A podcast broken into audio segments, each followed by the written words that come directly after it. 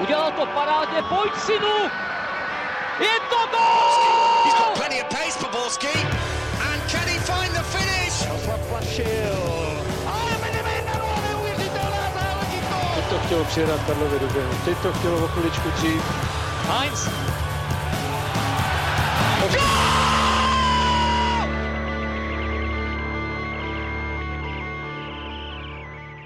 Dobrý den, pokud jste už netrpělivě aktualizovali všechny kanály, kde se loudáme s novým dílem, mám pro vás dobrou zprávu. Vítejte u dalšího Fotbal Focus podcastu. Tentokrát postupně rozebereme výkony áčkového nároďáku, 21ky a taky nedávné ligové přestupy v čele s brazilským nákupem Slavie. A na to všechno jsme si k podcastové premiéře pozvali bývalého brankáře a nyní trenéra Dominika Rodingera. Ahoj. Ahoj, dobrý den. Dorazil taky Jonáš Bartoš z deníku Sport. Ahoj, dobrý den. A tradičně nemůže chybět Pavel Jehoda z webu čtsport.cz. Ahoj.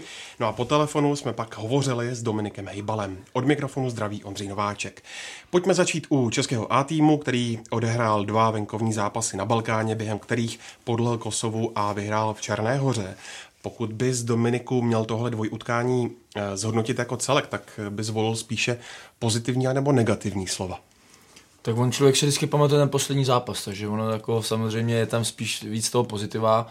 Jo, ono, člověk možná třeba, kdyby to Kosovo s tou Anglií hrálo před tím zápasem s náma, tak i ty lidi možná trošku víc zareagují jinak, než zareagovali, takže za mě jako všichni jsme viděli ten zápas s tím Kosovem, nebylo to úplně jako z naší strany žádná sláva, ale je potřeba říct a vyzdvihnout ten tým toho Kosova, který i za stavu třeba 5-1 v té Anglii, tak se nevzdali a bylo jasně vidět, že jde o velmi kvalitní tým, takže za mě jako samozřejmě máme dalšího soupeře, který bude bojovat do poslední chvíle o ten postup a jako, já jakoby cítím prostě z toho nároďáku konečně takovou součinnost, prostě takovou soudržnost, takže věřím, že se to dotáhne do vítězního konce a postoupíme, i když říkám, jednoduchý to úplně nebude. Pozitivní určitě je, že se povedlo získat 3 body zvenku a povedlo se posunout vlastně na druhé místo tabulky, takže Česko to má teďka ve vlastních rukou, stačí uhrát, když nebudeme počítat Anglii, která je v současnosti strašně odskočená a pokud nenastane nějaký nepředstavitelný scénář, tak to vlastně bude face to face s Kosovem, takže nám stačí víceméně 1 výhra, je rozhodnuto. B z toho dvojutkání pro mě ale je ty výkony, které nebyly tak přesvědčivé, jak bych třeba čekal, a k tomu se ještě dostaneme, takže tohle bych zmínil jako pozitivum udržení toho druhého místa, negativum ty výkony jako celek.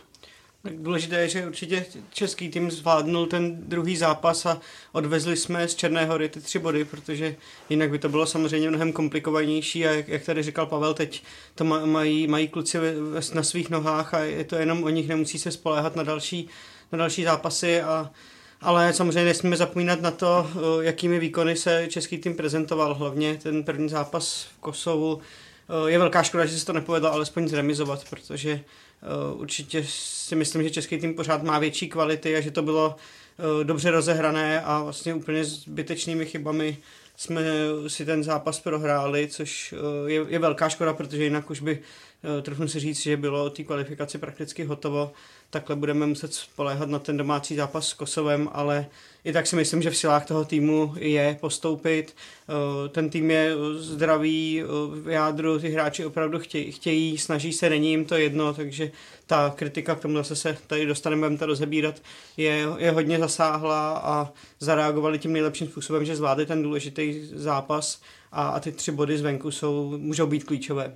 V čem, Pavle, to utkání v Černé Hoře proti Kosovu bylo jinak? Jonáš tady zmínil jednu důležitou věc, že ten tým se zvedl, nebo respektive zareagoval na ten nepovedený výkon a ukázal, že se nesloží v podstatě, že ta kritika, která na něj podle mě oprávněně směřovala, tak ho to nerozloží, dokáže se kousnout. Co bych zmínil jako obrovské pozitivum, byly standardky, všechny 3 góly spadly ze standardek a v podstatě celý zápas se dařilo ze standardek rozjít. I když teda tak strašné brání standardek, jako předváděli Černohorci, už jsem dlouho neviděl. Plus víceméně řekněme, ten tým dokázal po tom vedení si to vítězství pohlídat, k Černou Horu už druhé půlce do ničeho nepustil. Ale je tam prostě pro mě to B a to je ten výkon samotný, který byl tam dobrý nástup, kdy se dařilo relativně hrát, ale potom přišlo, že tomu týmu začala chybět zase rychlost, nápaditost, Bylo to strašně všechno stereotypní, kdy jsme viděli často pomalou rozehrávku, kdy bylo vidět, že hráči hledají okamžitě ten systém, který tam byl, tedy kopnout křížný míč do křídla nebo dostávat hráče do křídla do náběhu. A Černá Hora ze začátku s tím měla problém, ale posléze kolem té 20. minuty to začalo číst. Vystužila ty prostory a najednou Česká republika nevěděla co. Bylo to strašně stereotypní, pomalé, chyběla tam nějaká nabídka z toho středu. Prostě to bylo pořád po jednom schématu. Držel se míč, ale bylo tam jedno schéma, které se neustále opakovalo a z toho plynulo také to, že ano, byly šance ze standardek, ale ze hry si Česko nevytvořilo vlastně, pokud nevezmeme to břevno v závěru, kdy se dostali do otevřené obrany, tak se nedokázalo přes tu obranu dostat. Chyběla tam nějaký moment překvapení a naopak, co bije podle mě do očí, tak nedostupování při bránění. Bylo to jak proti Kosovu, tak teďka se to zopakovalo opět, kdy ti hráči soupeře se do té obrany dostávali strašně jednoduše a vznikaly z toho v podstatě breaky, které hrozily. Díky tomu Černá Hora, která byla podle mých očích velice slabá v tom utkání, tak měla v první půlce dvě velké tutovky nebo dvě velké šance, z kterých kdyby padl gól, tak je to zase velký problém. A vzniklo to z ničeho, nebo respektive vzniklo to z toho, jak ta obrana dostupovala a jak byla důrazná. Pro mě to bylo překvapivé, jak lehce jde tou defenzivou projít, jak v tomhle utkání, tak i v tom předchozím. Jako za mě samozřejmě ono je tady to hrozně jako jednoduchý takhle, jo, ale člověk, když jede na ten nároďák, tak tam moc jako nějaká koncepční práce není. Jo. Já to sám jakoby samozřejmě vnímám, třeba když jsem byl v té 21, tak on tam člověk přijede, teď se fakt vidějí ty kluci jednou za 3 měsíce. Jo, a ono, my furt omíláme jakoby tu generaci toho 96. roku, ale ty kluci spolu prostě jezdili třeba, já nevím, teď mi jako pomůžte třeba 6-8 let spolu a samozřejmě pak za těch 6-8 let se něco, jako už třeba ty automatizmy a tak dále se dají udělat, jo, ale tady ty kluci furt přece jenom, když to vezmu, tak trenér Jarolím vystřídal x prostě desítek hráčů za 2 roky, jo, a přijde mi to, že my vždycky potom s tím novým trenérem začínáme od znova a Karel Brückner měl svých nějakých 12-13 lidí, na který sázel a vidím, že to třeba pan Šilhavý teďka bude mít asi taky, stejně to měl ve Slávii, jo, a myslím si, že tady to je ta cesta, kterou je potřeba jít, ale bej trpělivý, jo, protože přece jenom v té reprezentaci se moc na krásu nehraje, nebo nějakou koncepčnou hraje se na výsledky a pokud jsme druhý v tabulce, tak nějakým způsobem bychom zatím měli být spokojení. Jo? Samozřejmě říká dobře Pavel, ta hra není úplně dobrá, ale myslím si, že ty kluci neměli dostatek prostoru na to, aby prostě ta třeba nějaká, když to srovná s Holandskem, tak tam jsou všichni stejní. Ty kluci v tom Holandsku se hraje jeden na ten samý systém a jedou tam styl Ajax. Já si myslím, že hodně nároďák se teďka bude přizpůsobovat hře Slávě. Jo, že tam bude hodně velká jakoby součinnost těch hráčů, Masopust, Souček, Král a tyhle ty kluci, kteří prostě spolu hráli, Alex Král teďka odešel, ale prostě ta součinnost podle mě tam bude a najde se hodně na právě na tady ty věci a na ty automatizmy mezi těma hráčima, aby z těch klubů to přenesli do toho nároďa. To vychází asi i z toho, to je možná pak trošku na širší debatu, aby vlastně i ty národní týmy hrály od nějaké ty 16, 17, řeknu vlastně podobným stylem, aby ty kluci, protože ty kluci se znají řada z těch kluků, vlastně jsou podobné ročníky, takže už spolu nastupují v těch mládežnických reprezentacích a pokud budou hrát ten stejný styl a bude se to držet i po to Ačko, nebo to Ačko z toho Ačka by se mělo nějakým způsobem vycházet a jít potom do těch nižších kategorií, tak samozřejmě potom ty automatismy, o kterých tady mluvil Dominik, tak pak vznikají s nás, když každý trenér nebude chtít potom hráči něco jiného a přesně přijede se na sraz, jeden trenér bude říkat A, druhý trenér potom se vymění, bude zase říkat úplně něco jiného, tak ty hráči potom si na to budou jenom těžko zvykat a zase to potrvá. Já si myslím, že tady ten tým se dává dohromady už nějakou dobu. Za Karla Jarolíma se tam samozřejmě ty hráči mnohem víc točili, teď trenér Šilhavý se to snaží stabilizovat a myslím si, že to jde určitě, to je jednoznačně správná cesta ty hráče podržet a věřit jim, protože ty hráči to potom vrací na hřišti a je to vidět i na té atmosféře v týmu, kdy dneska, když tam člověk mluví s těma klukama, tak se tam většina z nich na ten nároďák těší a opravdu je znát, že chtějí nastupovat. Není jim jedno, jak ten tým vypadá a třeba Tomáš Vaclík ten už nějakou dobu říká, že vlastně v tom týmu něco vidí, že v tom týmu něco je. Je tam ten základ z těch ročníků 92, kteří vlastně byli stříbrní na 19kách tenkrát, tak z toho se může vycházet a Myslím si, že ten tým ještě má před sebou nějaký vrchol a pokud se vydrží v nějaké cestě a nebude se zase všechno překopávat a bude se těm hráčům věřit, povede se postoupit na Euro, tak se třeba na tom Euro potom může udělat výsledek a bude to veselější a může se zase navázat na ty starší generace. Já ještě na tohle navážu jednou věcí, jo? Nebudu jmenovat, ale jako jeden mládežnický reprezentant prostě, když jezdil na nároďák, teďka 3 roky za sebou, ale mládežnický, ne v Ačku, tak mi doslova řekl, že prostě když tam jede, tak neví, co má dělat na tom hřišti, neví, co má hrát.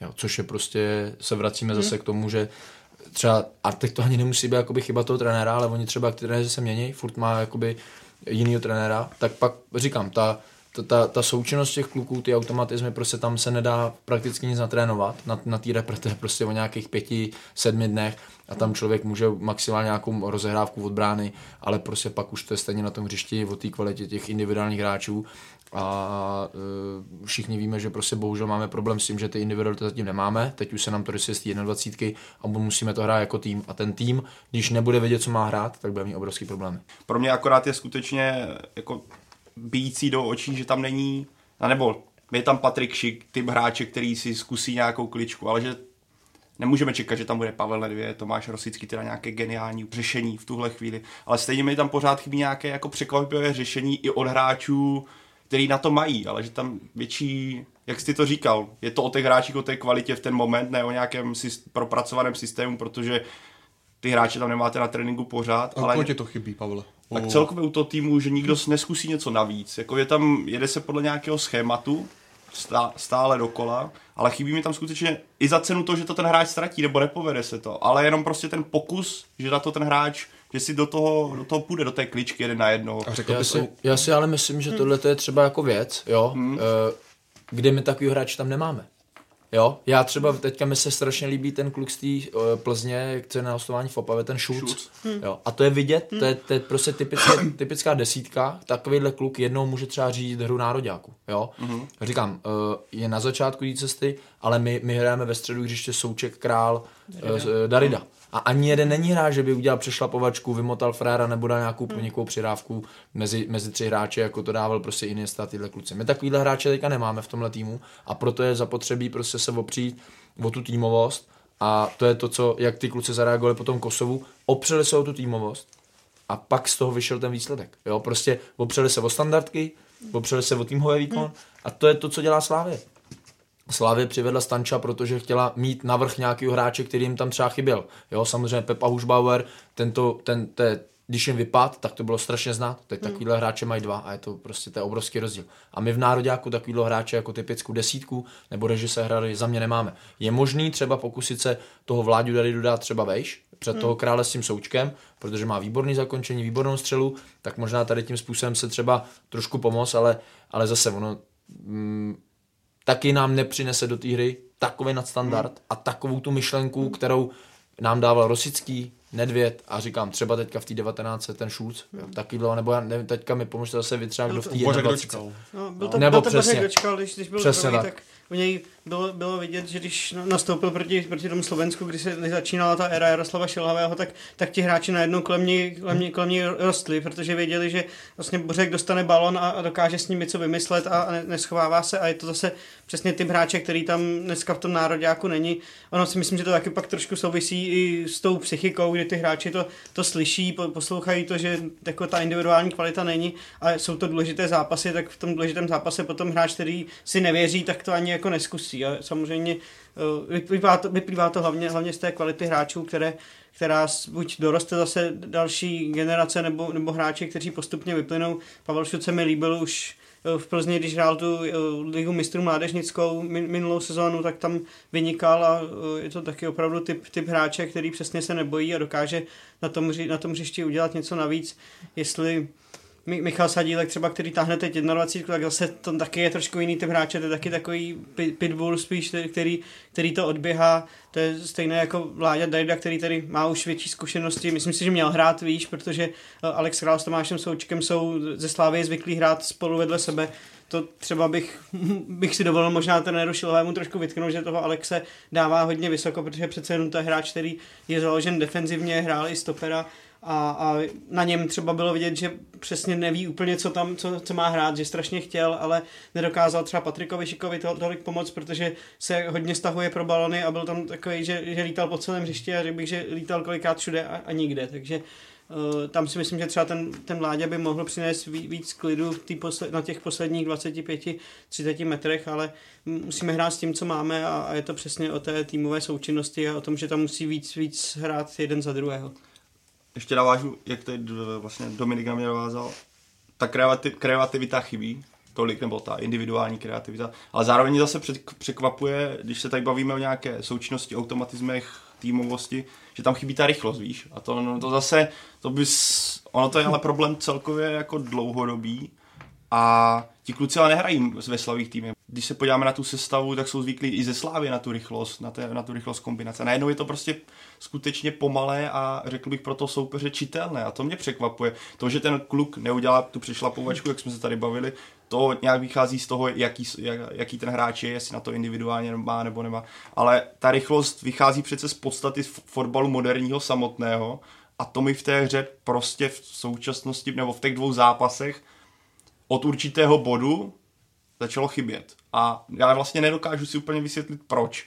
Že tam chyběl třeba v tom středu, bavíme se, teďka jsme zmínili tu trojici Souček, Král, Darida, která není technická, ale dokáže to skvěle odpracovat, vykrývat prostory, dokáže ten střed vlastně opanovat. Ale když jsem to pak sledoval, při té rozehrávce, když se Souček zatáhne dozadu, ala Slávě, kdy vidíme hodně podobnou systém rozehrávky jako Slávě, kdy krajní beci jdou do boku, tam v tom středu třeba jednou za čas, nemusí to být po každý, ale takové ty tři rychlý kroky, kdy se ti nabídne překvapivě, třeba jenom doťuknutí, posune tě dál, prostě takové to překvapivé řešení netradiční a to mi v tom zápase, nebo vlastně v obou zápasech strašně chybělo ta idea udělat něco jinak. Ne takovým tím systémem, mají to ty tři, tak počkáme, hele, budeme sledovat, že to půjde do křída, oni nám to bude sťukat. Já chápu, že tam je asi vlastně pokyn trenéra, hele, bude to křížným, tak vyplňte střed, aby tam bylo co nejvíc lidí a my získali balon, potom bylo to často vidět, na Bořila šel balon, on okamžitě hlavou do středu a já chápu tu ideu, být tam co nejvíc hráčů v ten moment, aby jsme ten míč získali, naprosto v pořádku. Ale říkám, zase jednou za čas by bylo fajn, kdyby ten jeden hráč se zcukl třeba a šlo to tím stylem trochu jinak, než pořád takhle, kdy to pak může super zčíst. Ono zase jsme u toho, že to je ta typologie těch hráčů. Jo, když bys vyndal ze sestavy Hušbauera a Stanča ve Slávii, tak tu rychlost tam taky nebudeš. Prostě tak to bohužel je.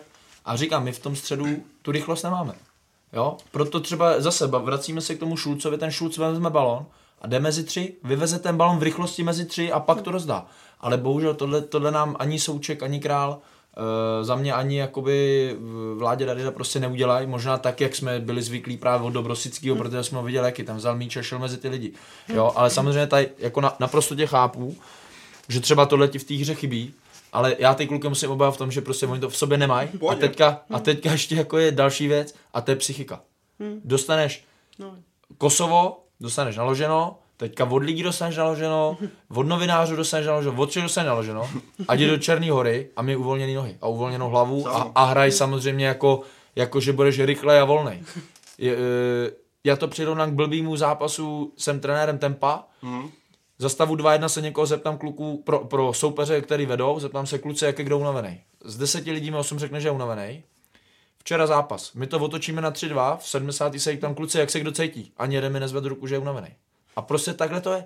Ta psychika ti udělá s těma nohama, s tou hlavou tolik, že seš najednou rychlejší, uvolněnější prostě a tohle prostě u těch kluků samozřejmě mi chybělo, ale je to opodstatněný tím výsledkem z Kosova a tím tou náročností toho zápasu v té Černé hoře. Neříkám náročností soupeře, ale vůbec tím, že ty kluci prostě věděli, že jakmile se prohraje, tak bude průserek vrata. Ještě bych řekl, že tam je to pak i zase o té spolupráci těch hráčů. Mně se třeba líbilo, když teda trenér vsadil vpravo na dvojici Coufal Masopust a tam mi třeba zrovna tyhle ty věci pak mi přišlo, že právě to funguje, že oni dva, jak jsou na sebe zvyklí ze Slávy, že hrajou na té pravé straně spolu, tak ty si dokázali občas, jako, hlavně třeba ty první půli podle mě byli jediný, z který se tam dokázali jako víc dostat a právě tím, že si dokázali vyhovět, že najednou Masopust cuknul, stukli si Coufalovi neuvolnil ten pravý kraj, jak oni jsou na to zvyklí ze Slávie. A je to o tom, že ten hráč ví dopředu, co udělá ten druhej a jsou o tu myšlenku napřed a tím pádem jsou rychlejší. A je to o tom, že třeba když tady Dominik narazil na Pepu Hušbauera, tak všichni vlastně tvrdí, jak je to jakoby pomalejší hráč už, že na tu mezinárodní úroveň úplně nemá. Můžeme se bavit, jestli ho nebo ne, ale u něj je důležitý, že je rychlej ten balon, že on vezme balon a dokáže tu hru zrychlit tím, že se otočí v půl vteřině a dá na 25 metrů jako dlouhý balon. Obrovský rozdíl mezi rychlostí běhu a rychlostí hry. Jo? To je zase, jako někdo řekne, hrajme rychle a ty kluci některý to pochopí jako hektiku, jako vezme míč a jdeme hrát. To není jako pravda. To protože rychlost hry je obrovský rozdíl, jako tempo hry určuje nějaký hráč, jo, a rychlost běhu určuje taky samozřejmě sám hráč. Ale to tempo té hry, to má třeba pak fakt perfektní ten Hušbě, že on dokáže prostě ten křižnej balon dát tak rychle, anebo zavrátíme k Dočkymu. A Dočky tohle má úplně fantastický. S tím jsem byl v 21. Já jsem nezažil lepšího hráče, který prostě tohle měl tak na jeho úrovni. Jo. Pak jsem to zažil někde ve Španělsku, když jsem byl, tak tam ty hráči ve středu hřiště to měli pomalu ze 4 lidí 3. Jo, a ten jeden byl takový čistič, ale prostě bohužel my tohle třeba nemáme. Lec, který někoho napadlo, si říká, tyjo, co bude dělat Pepa Hušbauer dneska v reprezentaci, když pomalu nehraje evropský poháry, ale on přesně do té hry přinese tohle. Jo, on nepřinese ten pohyb na tom hřišti, ten rychle a tak dále, ale on přinese tu myšlenku rychlou, že to rozdá na 2 doteky, že to nespomalou tu hru a tohle zase třeba tomu nároďáku pomohlo. Měl to Pavel Horváth, třeba když vzpomeneme Ligu mistrů z Plzní, tak vemte si, jakou měl jako už v té době postavu, to nechci Pavla Horváta vůbec hanit a taky, když ho viděli hráči Barcelony, tak se asi tak jako vůbec se divili, co ten hráč proti něm bude dělat na hřišti a tu Ligu mistrů zvládal taky jako relativně v pohodě, protože lítal balon, že on si pomohl, samozřejmě měl kolem sebe vždycky v prostředku hráče, který to za něj oběhali, aby nepropadal a aby kolem něj prostě ty ostatní se nedostávali do příčíslení, ale měl přesně tohle, co třeba má i ten Bořek Dočkal, že on vzal balon a dokázal to zrychlit do těch křídel, kde zase byli rychlí hráči a trenér Vrba to takhle měl postavené a v tom způsobu hry, která ta Plzeň hrála, tak Horvy do toho zapadal. Kdyby měl zase hrát s někým jiným nebo v jiném způsobu hry, tak už podle něj musel končit kariéru třeba o 4 roky dřív, že už by se vůbec nechytal, jo? Nebo kdyby přestoupil do jiného ligového mužstva, tak by tam jako nehrál, ale tím, že ta hra byla uspůsobená na to a on měl tu geniální myšlenku a to, že uměl zrychlit tu hru, tak dokázal fungovat prostě skoro do 40. Tohle bylo vidět by the way v tom Kosovu, kdy nastoupil Hušbauer a myslím, že spoustu fanoušků si ťukalo na čelo, ale pokud se podíváme na ten závěr utkání, tak on udělal podle mě tak 2-3 křížný balóny a to je to překvapivé řešení. To je ta idea, která tomu týmu třeba mě prostě v některých momentech chybí, to udělat něco navíc. A tam vysunul, já nevím koho, proti tomu Kosovu, ale jeho balón za obranu byl právě tak dobrý, že to otevřelo tu defenzivu, ono to gól nebyl. Ale zrovna já třeba chápu, teďka když jsme se do tohle zabředli, že pohárek nehraje, to rychlostí, kam se fotbal posouvá, ale do takovéhle, kdy třeba jdete do zavřené obrany a zejména v tom závěru toho Kosova, podle mě, tohle vlastně můžeme, je to tam jedna otázka, podle mě je strašná škoda, jak se v tom závěru, a ty třeba Dominiku jako trenér k tomu řekneš svoje, ale jak se v závěru toho Kosova reagovalo s tím, když máte Hušbauera, který dokáže dát tuhle finálku, jak se prostě jenom látalo už dopředu na ty dva hroty. Když vidíme, jak hrají týmy, ty nejlepší, když prohrávají, tak ano, že než to co nejdřív dopředu, protože chceš dostat tu obranu pod tlak a z tlaku vznikají chyby. Ale připravíš si to, prostě dáš si ty 2 přihrávky navíc, zkusíš to dostat do křídla, trošku si posunout ten balon. Tohle bylo jenom takový dostaň míč a kopni to na věže. A mně to přijde, že tohle je strašně zpátečnický přístup a vlastně nevytěžíš ani z toho příchodu Josefa Hušbauera, který tam vlastně jenom bude koukat, jak to bude lítat mezi tou zálohou. Tohle je pro mě třeba chyba trenéra v tom utkání, postavit 2 věže. Pro mě je to prostě zpátečnický přístup. Tak samozřejmě, když tam budu mít hráče jako Pepu Hušbauera, tak nemůžu hrát dlouhý míč nad hlavou, protože on si vykroutí krok, protože mu to bude lítat furt nad hlavou. Jo? To je zapotřebí říct jedna věc. A druhá věc, mě celkově vadí, že my jako český jako kluby a tak dále hrozně jako řešíme, jestli hrajeme doma nebo venku. A s jakým soupeřem hrajeme? My se málo kdy soustředíme na sebe. Jo? A furt se přizpůsobujeme nějakému soupeři. Já nechám, jako samozřejmě, vrcholový fotbal je jedna věc, jo? Pak ty amatérské úplně, ale celkově jako za mě se na můj vkus strašně přizpůsobujeme soupeři a řešíme víc soupeře než sami sebe. Jo? A zase budu mluvit ze zkušenosti nějaký, kterou jsem třeba prožil v tom Španělsku. I když jsme hráli v 90. minutě, prostě my jsme se snažili hrát furt stejně. Protože jsme věřili tomu svýmu nějakému systému. Samozřejmě, když už pak bylo nějaký 3 minuty, jak jsme vysali Hroťáka a tam jsme to kopali. Ale já si jenom představím, že by Liverpool hrál v 90. minutě s někým 0-1 a Van Dijk se stoupil nahoru a ještě druhý k němu nahoru. Prostě oni budou hrát furt stejně. A buď to vyjde, nebo to nevyjde. Ale věřej tomu, protože jako kdy se na tréninku trénuje to, že vezmu míč a kopnu ho na 2 kluky dopředu. To jsem ještě nezažil. To jsem ještě nikdy nezažil. Jo? Takže prostě je to nějaký způsob hry, který třeba vycházel na Dina Kolera, ale to bylo uspůsobený furt tak, že jsme to hráli, 2 si šli pod něj, který měli získat míč, jo? A pak se k němu přidal třeba na poslední 3 minuty další. Ale myslím si, že prostě tohle to je za mě takovej, prostě už je to pro mě jako, já jako trenér samozřejmě to nemám moc rád. Já můžu změnit hru třeba ze 4-3-3 na 3-5-2, že dám 3, dám útočníka nahoru, ale určitě jim neřeknu, kluci, začněte to kopat nahoru. Protože to prostě mi úplně nabourá tu hru a ty kluci prostě nebudou vůbec v tom středu hřiště fungovat, jo, a nebudou zvyklí na to, co máme dělat. No tak pojďme hrát na 2, vzadu na 3, vezmeme 2 krajní hráče úplně na hrot a pojďme to prostě hrát stejně, nasuňme se na jejich půlku, dostavíme to do stranu a pak to sypejme do toho vápna. Ale prostě za mě takový to posledních 10 minut, pojďme to kopat jenom nahoru, není to úplně můj šálek kávy. Právě a navíc, že se k tomu zápasu dostáváme, na nich bylo, na tom Kosovu podle mě bylo znát, že už taky šlapou vodu, že začali šlapat vodu tím, že většinu zápas, tak přece v ten moment musíte ty kluky ještě víc rozběhat, tam se otevřou se díry, protože si dáte jednu přihrávku a OK, mějte tam ty 2 věže, ale dostanete to do křídla, pak to centruj na 2 věže, ne to látej, aby Krmenčík zdoležel, to brali zádama, a to je vlastně nejhorší, co tě může potkat, protože ty obránci tě ustojí, zatímco kdyby se trošku rozpohyboval, tak se tam právě ty prostory, kde ty góly můžou vznikat, objeví. Asi tohle pro mě bylo strašně, jako, jak ty říkáš, navíc, kdyby se to udělalo na 5 minut, ale to bylo skutečně takových 15 minut, se začalo jenom plácat dopředu a tohle je pro mě takový jako signál toho, jak na tom vlastně ta repre v současnosti je proti silnějším týmům, že se právě nedrží se svýho systému, ale vlastně nějakým, řekl bych i slovo, strach z toho výsledku, najednou se přizpůsobím a hraju to nejjednodušším způsobem. A zmínil přesně Liverpool nebo Manchester City, to vidíme, ty kdyby prohráli o 2 góly, tak prostě budou věřit tomu systému. Ano, je to extrém, je to Liverpool, Manchester City, je to klubový fotbal, ale můžeme říct asi, jo, přesně tak, ale ta idea vlastně může zůstat i v pralesu úplně stejná, jo. Prostě budeš tomu věřit a pro mě tohle je třeba na zamyšlení, podle mě i pro trenéra, jestli k tomu takhle přistoupit. A celkem mě překvapilo, a nevím, trenér říkal, že s Patrikem Šikem byl domluvený na 60 minut. A potom ho nechá v Černíhoře teda vytavit celých 90, nebo skoro celých 90. To pro mě bylo taky hodně překvapivý. Tak on už tam neměl k dispozici víc střídání, protože tam v Černíhoře bylo, že musel jít dolů Marek Suchý, takže a možná už potom Patrik řekl, že už jako je v pohodě, jo, že tam podle mě šlo nějaký, nějakou drobnější zranění a on nechtěl riskovat to, že by nebyl na ten druhý zápas, kde to bylo potřeba, ale také mě samozřejmě překvapilo, že Patrik jako náš nejlepší střelec a vlastně opravdu taky jeden z mála těch hráčů, který tu nadstavbu má, u něj to vidíme, že on má, když se člověk zaměří, když teda jsme u Patrika, a člověk se zaměří přímo na něj, tak vidí, že on má jiný první dotek s míčem, jinak se na tom hřišti chová, že dokáže zrychlit a hlavně zpracování takové věci, což když se člověk baví s lidmi okolo fotbalu, tak většina říká, že českým hráčům chybí první dotek. Jo, a dneska, jak je fotbal rychlejší a rychlejší, tak pokud si v tom prvním doteku ten balon nepřipraví ten hráč, tak už prostě ztrácí a už se dostane pod tlak, ale právě to třeba ten Patrik má. Takže taky mě překvapilo, že ve chvíli, kdy jsme potřebovali potom útočit, že tam nebyl. Ještě přemýšlím teďka, teď jako vám pokladu otázku, dokážete si představit, co by se stalo po zápase, kdyby nic nezměnil? Že by prostě se snažil hrát furt stejně?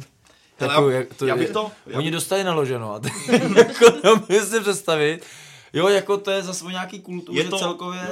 Jo, samozřejmě, já ti rozumím, ale jako já bych to vlastně bral, kdyby, jak jsi říkal, ty na posledních 5 minut se to zkusilo prostě mlátit. Pro mě to bylo strašně brzo. A bylo to takový, připadal jsem si, jak když jdeš na nějaký okres a prostě vidíš, že ten stoper dostane ten balon a prostě víš, že už to, jako jde k němu míč a prostě už víš automaticky, je to prásk, kde z první dopředu a běž. A zase jo, jako z pozice i hráče, jo, řeknu, co pro mě bude jednodušší, skákat v souboji, a nebo běhat s frérem, který zase budu se s ním běžet 20-30 metrů za obranu. Samozřejmě, že je pro mě těžší furt i v 90. nebo v 85. minutě říct, kurňa, zase musím běžet s tím Fofrníkem a už jsem jo, prostě už toho mám plný kecky. Samozřejmě pro ty stopery je i jednodušší, co se týče jakoby toho, že prostě letí dlouhý balón a tam se vykonává jako míň energie, než když prostě ten kluk musí fofrovat zase zpátky. Jo. Samozřejmě, když už je pak ten hluboký blok a ať už se to posouvá, tak ono už pak v té 90. bolí každý krok, jo, každý prostě posouvám o 5 metrů, o 7 a když to dělám, když se to obehraje 2x, 3x, 4x a musím to dělat po těch 90, tak to je jako složitý pro tu obranu. Proto říkám za mě 100% souhlasím s tímhle, že asi to bylo dlouho, ale vždycky říkám, naučil jsem se taky, je to jiný být úplně trenér a hráč, je to obrovský rozdíl, jo, a nikdo neví, co prostě jaký ten trenér měl záměr, jo, to prostě my nikdo nevíme, možná třeba trenér měl úplně jiný záměr a ty kluci ho neposlechli. Jo, to se mi kolikrát taky prostě stane, že těm klukům řeknu, borci, hrajte to takhle, no ale prostě to tak nehrajou. Jo, takže ono jako kolikrát se všechno snese třeba na hlavu toho trenéra Šilhavýho dneska, ale on jim třeba mohl říct, borci, nekupejte to a mohl se tam uřvát a tak dále, ale ono třeba, když bychom se pustili teďka, tak tam třeba mohla být slabá nabídka těch středových hráčů, protože už nemohli, jo. Oni dobře zavřeli prostory, tak už jim nic nezbývalo, jo. To, jako říkám, takhle úplně detailně jsem třeba na ten zápas nekoukal, musel bych se pustit znova, ale ono jako je to samozřejmě složitý, jo. Když se podíváme na čísla, 33 českých faulů oproti 12 Kosovu, o čem to podle vás vypovídá? No, tak když začnu já, tak si myslím, že právě o tom, že tam ty čeští hráči byli pozdě v těch soubojích, protože a je to o tom dostupování, protože když je hráč o krok pozdě v tom souboji, tak už samozřejmě logicky to může končit faulem. No. Dneska, když se koukneme na statistiky Manchesteru City, Liverpoolu nebo tady těch týmů, tak ty hrají skoro bez faulů, to je maximálně 7-8 faulů za zápas, když řeknu. A hrají to právě jeden ze základních příkazů asi těch trenérů, si myslím, je právě být u těch hráčů blízko a nefaulovat. Teďka bych ti opodoval, jako protože většinu. Pokud se podíváš na posledních 5 zápasů, já jsem si projel jen 5 zápasů Manchesteru City posledních a v každém zápase má Manchester City víc faulů než jeho soupeř. A je jich kolem, tak není jich 33, jo? No, to, jako, to je extrémní číslo, ale pokud se na to podíváš, tak Manchester City vede nad tím soupeřem vždycky ve faulech a podle mě to vychází z toho, jakým stylem on hraje, že jo. Hraje obrovský nátlakový fotbal v rychlosti, okamžitá snaha repressingu a získu míče a z toho vychází ten fakt, že prostě občas fauluješ, plus pokud přesně tak a pokud ti propadne ten hráč, tak je úkol co nejdřív zastavit. Takže proto Manchester City třeba fauluje víc než soupeři. Zase nepřirovnávejme teda Manchester City k české repre.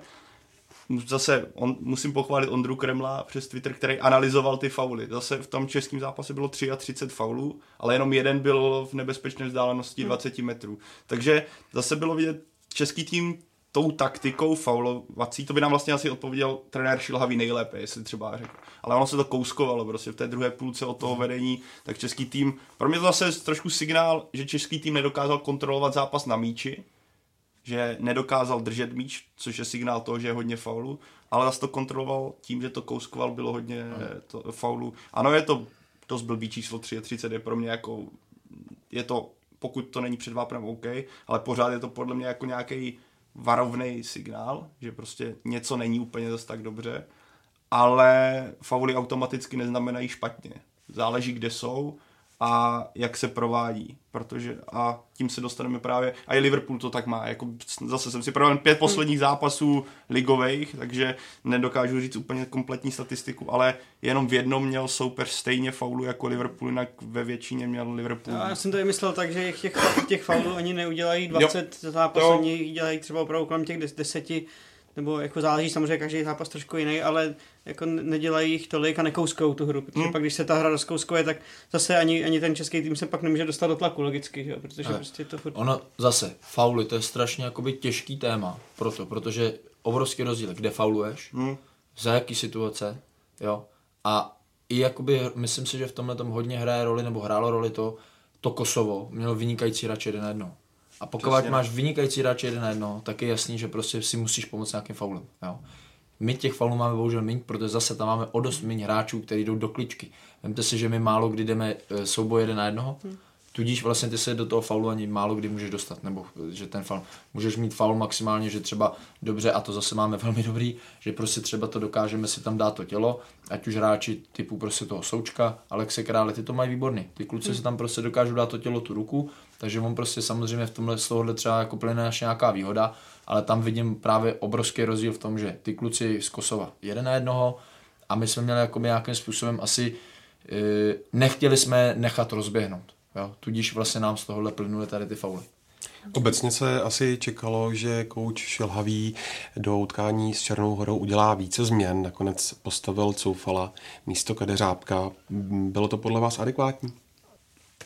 Jako zmiňoval to tady podle mě Dominik na začátku, že trenér Šilhavý má nějakou jako ideu sestavy a má 13-14 kluků, který on točí. A já si myslím, že to byl i signál té sestavě po té nepovedeném Kosovu takový, já vám věřím a jeden zápas prostě, ne, po jednom zápase já vás nerozbombím. Změnil vlastně Coufala, spoustu lidí bylo překvapený, že Pavel Kadeřábek, řekl bych i výrazná postava Bundesligy nebo jeden z nejlepších pravých beků Bundesligy najednou na lavičce, ale tam byla vidět ta idea spolehnout se na to, zase myslím, že to zmiňoval Dominik nebo Jonáš, na ty slavistické automatizmy, na to fungování na pravou stranu, kde hraje Masopust vedle Coufala tradičně.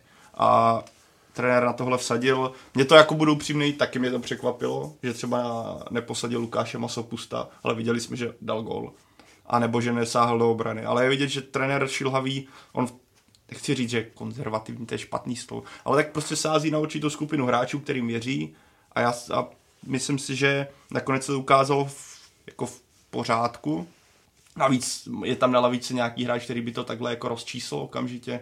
Úplně jako dokázal bych si představit, že by místo Lukáše Masopusta hrál Jan Kopic. To by pro mě asi nebylo to překvapivé. Plus jsem si říkal, jestli nesáhne do stoperské dvojice, která pro mě je v obou těch zápasech prostě byla nedobře hrající, že tam měla jak dobré momenty, tak i slabší chvíle, zejména v nějaké, co se defenzivy týče. Takže tohle bych si dokázal, ale jako zase nemám s tím asi problém, protože je tam vidět nějaká idea semknutí toho týmu a signálu pro tu kabinu. Za mě geniální tah.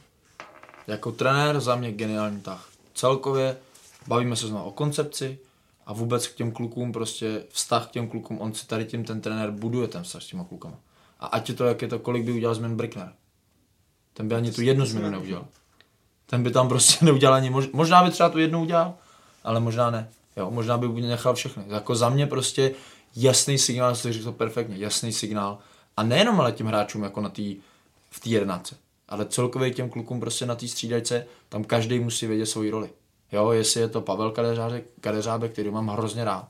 To je prostě strašně hodný kluk všechno, ale vidíme, že prostě hraje s Masopustem a přesně Masopust třeba udělá nějaký pohyb a čeká, že v úvozovkách Coufal tam půjde, no ale Kadeř tam nepůjde, protože má v Hoffenheimu úplně jiný jakoby věci, který zažitý, který prostě neudělá, nebo má udělat, naopak zase Kadeř třeba běží a čeká na to, že mu uvolní prostě ten Maso a nejde to.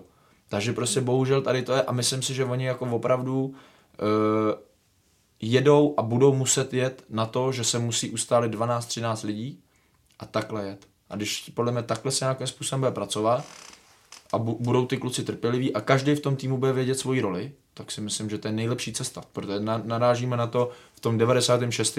tam jel každý na národák a ten věděl, že bude hrát, ten nevěděl, že nebude hrát, ty si věděl, že budeš hrát a já jsem to věděl, že nebudu hrát. Ale jel jsem na ten národák s tím, že takhle to bude a prostě takhle si myslím, že by to i mělo být a myslím si, že hodně ten trenér s těma klukama takhle mluví a za mě je to jakoby zase rychlá nebo nejrychlejší cesta k tomu, aby jsme zažili i v té reprezentaci nějaký výkony, kde se ty vazby spolu napojejí a bude to pak spolu fungovat jako jeden tým a pak si myslím, že vyleze ještě víc výkon. Jankta, Šika, klidně i toho Masopusta a tady těch kluků, který prostě když uvidí, že ten tým roste, tak pak se nám z toho začnou vznikat tady ty a možná se to doplní nějakýma klukama třeba z té 21, kde třeba to zase přijde 1-2 kluci, jako se to stalo v době, když vyhrála 21 naše to euro, ne? Tak tam taky pak přišel, myslím si, že Grigera, nevím, kdo ještě přesně tady ty kluci. Baroš, Grigera. A on tam strčí třeba ty. A to jsou zase třeba ty rychlostní typy, které nám chybí. V té 21 máme. Přijde Hložek, Matoušek a najednou, když tady ty kluci přijdou, tak si myslím, že budou vidět o dost víc a budou přesně do toho systému zapadnout. Samozřejmě on nevezme, nedá hned do základu, ale bude tam prostě pomalinku dávat nějakou minutáž, bude si je oťukávat, ty kluci to nacejtí, navnímají, jako já nemám vůbec strach. To je psychologie toho týmu a, a vnitřní nějaký chemie a přesně teď ti hráči ví na čem jsou a trenér Šilhavý určitě hodně přemýšlel asi, jestli něco udělat, neudělat, protože to je strašně těžký. Teď vyhrál se 3-0, tak všichni můžeme říct, že trefil sestavu, kdyby to nevyšlo, tak mu to všichni omlátí o hlavu, protože já osobně třeba taky už vlastně v prvním zápase jsem si myslel, že by tam měl hrát Honza Kopic místo Lukáše Masopusta, protože Lukáš Masopust se podle mě trápil i v těch předchozích zápasech, trochu nebylo to úplně ono, naopak Honza Kopic, když tam přišel, tak dokázal oživit, ale trenér Šilhavý věděl, co dělá a dal jasný vzkaz těm hráčům, i když tady do vás teď všichni perou, teď jste na prané hře, posloucháte Bůh ví co, tak já vám věřím a budete hrát znova a i teď vy se mi odděšte tím, že prostě mi ten výkon dáte. A do budoucna, do těch dalších srazů, jestli myslím tohoto pro ten tým velký signál, že to může fungovat. Samozřejmě nemůže každý hráč asi hrát úplně automaticky, že když nebude půl roku, se nedostane na hřiště, řeknu, tak samozřejmě těžko potom bude v takovém laufu, aby tomu týmu pomohl, ale ta jádro musí být spolu a trenér Šilhavý zažil trenéra Bricknera, dělal mu asistenta, takže si myslím, že on hodně čerpá tady z těch dob, kdy viděl, že ten tým přesně takhle funguje. Jak Dominik tady říkal, z té pozice toho hráče velmi dobře si myslím, jak ty hráči uvažují a tohoto ten trenér Šilhavý cítí a proto ty hráči i za ním jdou mnohem víc a jsou radši než řeknu za trenéra Jarolíma, kdy prostě ty hráči vůbec nevěděli, jestli mají hrát, nemají hrát jako, a co mají hrát a v jaký roli tam jedou. Ne? Oni i ty kluci, kteří třeba nehrajou, tak jako dokážou udělat pak takový ten servis těm hráčům, který hrajou, který jako nikdo nevidí. Jo, ale on přece jenom se jako připravíš na zápas jinak, když hraješ a nehraješ. Je to obrovský rozdíl. Jo? A když prostě jakoby mám nějakýho kluka, o kterém vím, že třeba jsem potřeba před zápasem sranda, jo, a teďka já vlastně den před zápasem ještě nevím, jestli budu hrát nebo nebudu hrát, jo, teď jsem taky napětí a ty kluci to opravdu dopředu vědí. Tak si myslím, že tam prostě proto si myslím, že vládne v té reprezentaci takováhle atmosféra, nálada, že prostě každý ví, z jakého důvodu tam je. Ona asi bude ta souhra, jak jsme se bavili tomu, že tady nemáš pravidelně ty tréninky, tak myslím, že i jako benefit toho, když ten tým zůstává, jak ty kluci mluvili pohromadě, tak začnou mizet i takové ty chybné pochopení přihrávky, že tam nejde. Mně to přišlo třeba v té Černé hoře, proti té Černé hoře mi přišlo těch momentů celkem dost, že tam byly pasy, nebo nebylo jich málo, tak, kdy tam byly fakt jako přihrávky, že se ty hráči nepochopili úplně. A tohle si myslím, že taky může i z toho mála, kdy s tím týmem můžete pracovat, to může posunout. Třeba jsem zvědavý, jak se bude další reprezentační pauza, kdy bude Anglie a přátelé s Severním Irskem, jak se k tomu přistoupí v tomhle směru. Ale jo, přesně jak říkají kluci. Navíc, když, že mohli bychom se o tom bavit skutečně, kdyby ta lavička byla našlapaná, kdyby jsme tam měli jak za Bricknera, za trenéra Bricknera, kdy měli jsme 11 hvězdnou, plus i na lavice byli hráči, kteří, kdyby ta lavička byla v současnosti, tak půlka té lavičky hraje určitě.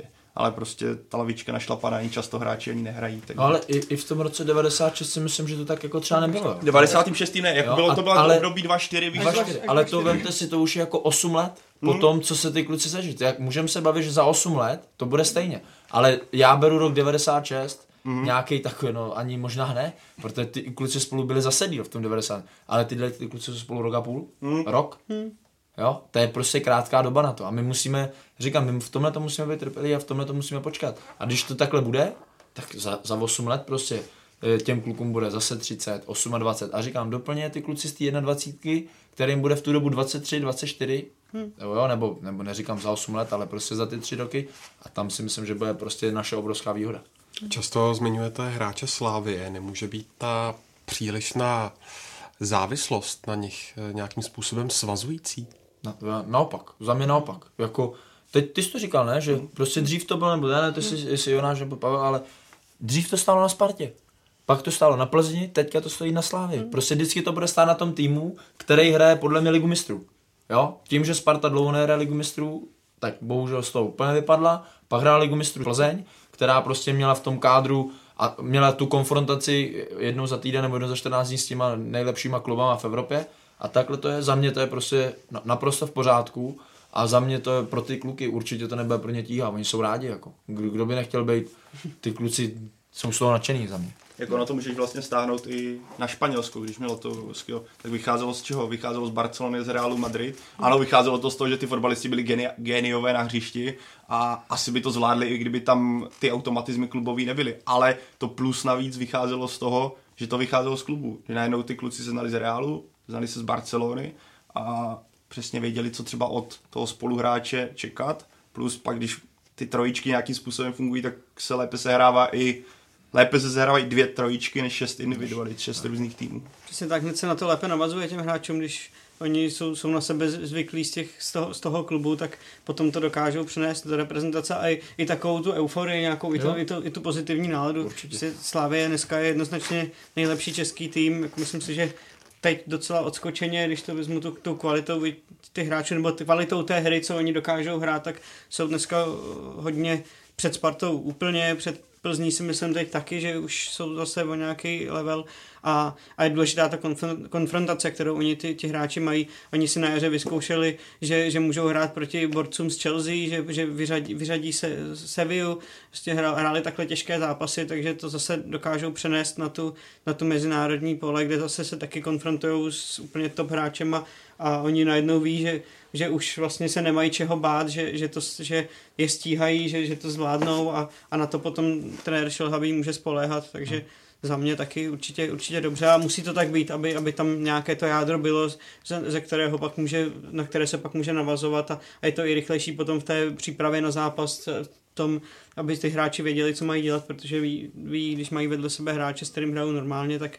je to hned jako mnohem lepší. Suma sumárum, řekli byste, že tyhle 2 výkony v Kosovu i v Černé Hoře byly od českého týmu maximum, na co teď v současnosti má? To je jako hodně těžký. Je to, ono, podle mě, máš to jako soupeře od soupeře, prostředí od prostředí. Jako kdyby hrála třeba česká reprezentace doma, prostě na Kosovu bylo znát jedna věc, že tam máš stadion, který tě extrémně žene. A oni, když dali první gól, tak je to naprosto vtáhlo. Často jsme slýchali, že českému týmu se nechtělo, nebo něco takové. Ano, prostě byli všude pozdě, ale já si nemyslím, že by hráčům se nechtělo, ale naopak Kosovo se dostalo do takového, jako řekl bych, tranzu, kdy vás žene ten staďák a jako upřímně, já jsem Kosovo předtím neviděl. Mně se strašně líbilo, jak oni jsou individuálně schopní. To se mě oproti českému týmu, kdy ti tam pravej back zkusí udělat kličku a to, co předváděl Muriča, nebo Muriči na útoku, jak vlastně oba český stopery neustále zaměstnával. Dneska jsem četl na Twitteru, že na další zápas Fenerbahce jedou se skauti z Anglie a Bůh ví odkud, protože to, co on tam předváděl a jak on na tom hřišti lítal, to jako klobouk dolů, co on je za útočníka, protože jeho to taky úplně pohltilo. A bude to strašný klišé, ale zrovna v tom Kosovu myslím, že to je vázaný i na nějakou politickou situaci, tak oni do toho dali to srdce jako extrémně, tam to prostě tepalo a tohle ovlivnilo to maximum. Pak se můžeme bavit třeba, jak by to bylo proti silnějšímu soupeři, kdy Česko nemusí dobíjet, kdy může hrát víc na breaky. Já si myslím, že třeba tomu týmu by to sedělo víc, když jsme se bavili, nemáme tolik kreativní hráče, ale myslím si, že Masopust rychlostně ve Slávii ukazuje, na to má, Jank to na to taky má, Šik je taky spíše do průnikových přihrávek, což si myslím, že teďka ukáže v Lipsku. Takže myslím, že to maximum skutečně závisí i na tom soupeři a druhu hry, který se hraje. Pro asi jistý maximum, co se týče dobíjení zavřené obrany nebo bloku, který hraje naopak na rychlý breaky, což bylo jak Kosovo, tak i Černá Hora, tak jsme možná viděli, protože tam není ten typ toho Rosického, není tam typ Šulce, není tam typ prostě kreativního středáka, který to bude rozdávat a hledat ty prostory. Ale uvidíme vlastně, já jsem zvědavý strašně na ten domácí zápas s tím Kosovem, jak to bude vypadat. Teď jsme viděli něco, jak na to ten tým zareaguje. Tam geniální věc si řekl, že prostředí, v jakém oni hráli. Jako když si vzpomenu, jak jsme hráli naposledy, jak Pilar dával v 91. minutě Holanděnou, myslím, a proč jsme ho dali? Protože zase ty hráči byli v tranzu. Ty kluci byli v tranzu, že prostě ten stadion na ně valil, prostě fandil a tohle ty Kosovaně, a ještě oni jsou takový ten národ, kdy prostě oni jako jdou fakt jeden za jednou. Jo? Ale oni naopak, kdyby zase to bylo 0-2, tak tam po ní hážou nože a kameny, jo. Tak to je zase úplně extrém zpátky, jo. Ale oni prostě přesně, oni se dostali do toho, do takového tranzu, že prakticky za mě se nedalo nic, tam bychom byli jako, tam by měl obrovský problémy jako velký tým. Já jsem zvědavý, já nevím, jestli hrálo Kosovo doma s Anglií.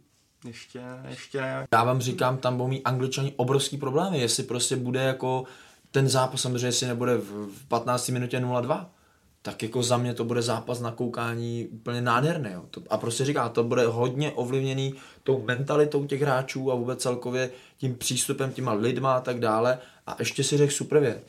Znal si toho útočníka než před zápasem? Ne, nemám nesledovaný. To je přesně ono, my jsme vůbec ho neznali tady nikdo. A řekneme si, co to je za mandráky, tady nějaký Kosovo, co to tady... A pak tam, no ne, a pak teďka si říkáš, že na frajera se jedou podívat z premiéry. Tak on, to je pak kvůli tomu druhému zápasu, že co hráli v Anglii, no. Kde on zase měl taky nějaký asistence a dával gól z penalty. A ukázali, i tam ukázali, mně se hrozně líbilo, že oni vlastně dokázali dát ve druhý půli ještě 2 góly a vlastně ze zápasu 1-5 udělali 3-5, což je taky super, takže teď najednou objevujeme. 2 nejlepší kluci chyběli, jako pro mě, jako pořád si myslím, že jsme favoriti česká reprezentace, ale pro mě je to strašně zdvižený prst, co jsme viděli teďka v tom dvojutkání jak s Českem, tak s Anglií, jak to Kosovo vlastně, oni jsou jako extrémní podle mě v vnímání emocí a Balkánci. Přesně tak. A jako na tom zápase to bylo znát a tam byla první čtvrthodina, kdy já jsem si říkal, hele, tak tohle půjde, protože se dařila kombinace, dařil se podle mě výborně přechod, kdy se dokázalo přes tu první jako vlnu napadání procházet a ten první gól, který dal Patrik Šik, tak ten byl krásně vykombinoval levá strana po 1-2 doteky a říkal jsem si, hele, super, ale tam bylo vidět, že jakmile ten vlastně to Kosovo dostane impuls, to byl ten vlastně hloupý gól, kde tam došlo k několika chybám, tak jim strašně narostlo sebevědomí. A to je přesně ono, jak říkal Dominiku, když se bude hrát, ne, jestli se bude hrát v jednu na Letné, ale když se podaří dát 2 góly, nebo dát zase gól, nebo se prostě v nějaký moment ten tým umrtví, tak já myslím, že Kosovo pak bude úplně jako klidnej soupeř, zvládne se to. Ale jak se něco nakopne, tak to bude problém, protože oni jsou technicky, jako mě strašně, jako jak jsi říkal, já jsem je neznal, tu většinu hráčů úplně neznáš. Ano, náš Berishu, který ho tuší, že v Láciu, kde moc ne, toho jsem vůbec neznal, toho útočníka, a 2 kluci tam pořád, kteří jsou jako výborní, nehráli. Ale to, jak je ta technická stránka, jejich vyspělost a vlastně ta odvaha, která často chybí českým hráčům, prostě i za cenu toho, že to prostě podělám. Jim to narostlo právě tím, jak se dostali do toho zápasu. Tam já si myslím, že jeden ze zlomových momentů byl, když šel Patrik Šik v tom přečíslení, kdy tam šli snad 4-2. Kdyby tohleto vyřešili, byl to gól na 2-0, mám pocit, tak bylo hotovo, že jo? Já jako musím říct, to nikdo třeba neví, a to je zákrok, jako toho golmana, ten to chytil fantasticky. Jako on tu se to zdálo jako hrozně lehký, jo, ale to šlo stoperovi mezi nohama a to byl jako zákrok podle mě zápasu. Jo, to prostě přesně jak říkáte, to kdyby bylo 2-0, tak je po nich, tak ti tam začnou pískat, řvát a možná půlka odejde pryč. No.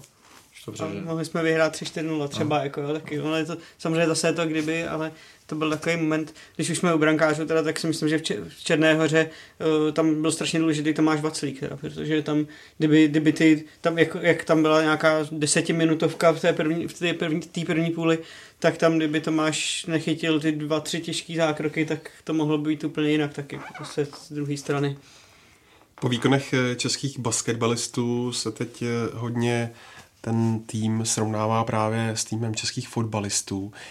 Když se podíváme na ty pozápasové rozhovory po utkání v Kosovu, neměli by podle vás být čeští hráči více, řekněme, sebekritičtí? Ne. Já na tohle možná odpovím trošku jinak, než to mě třeba hrozně vadí.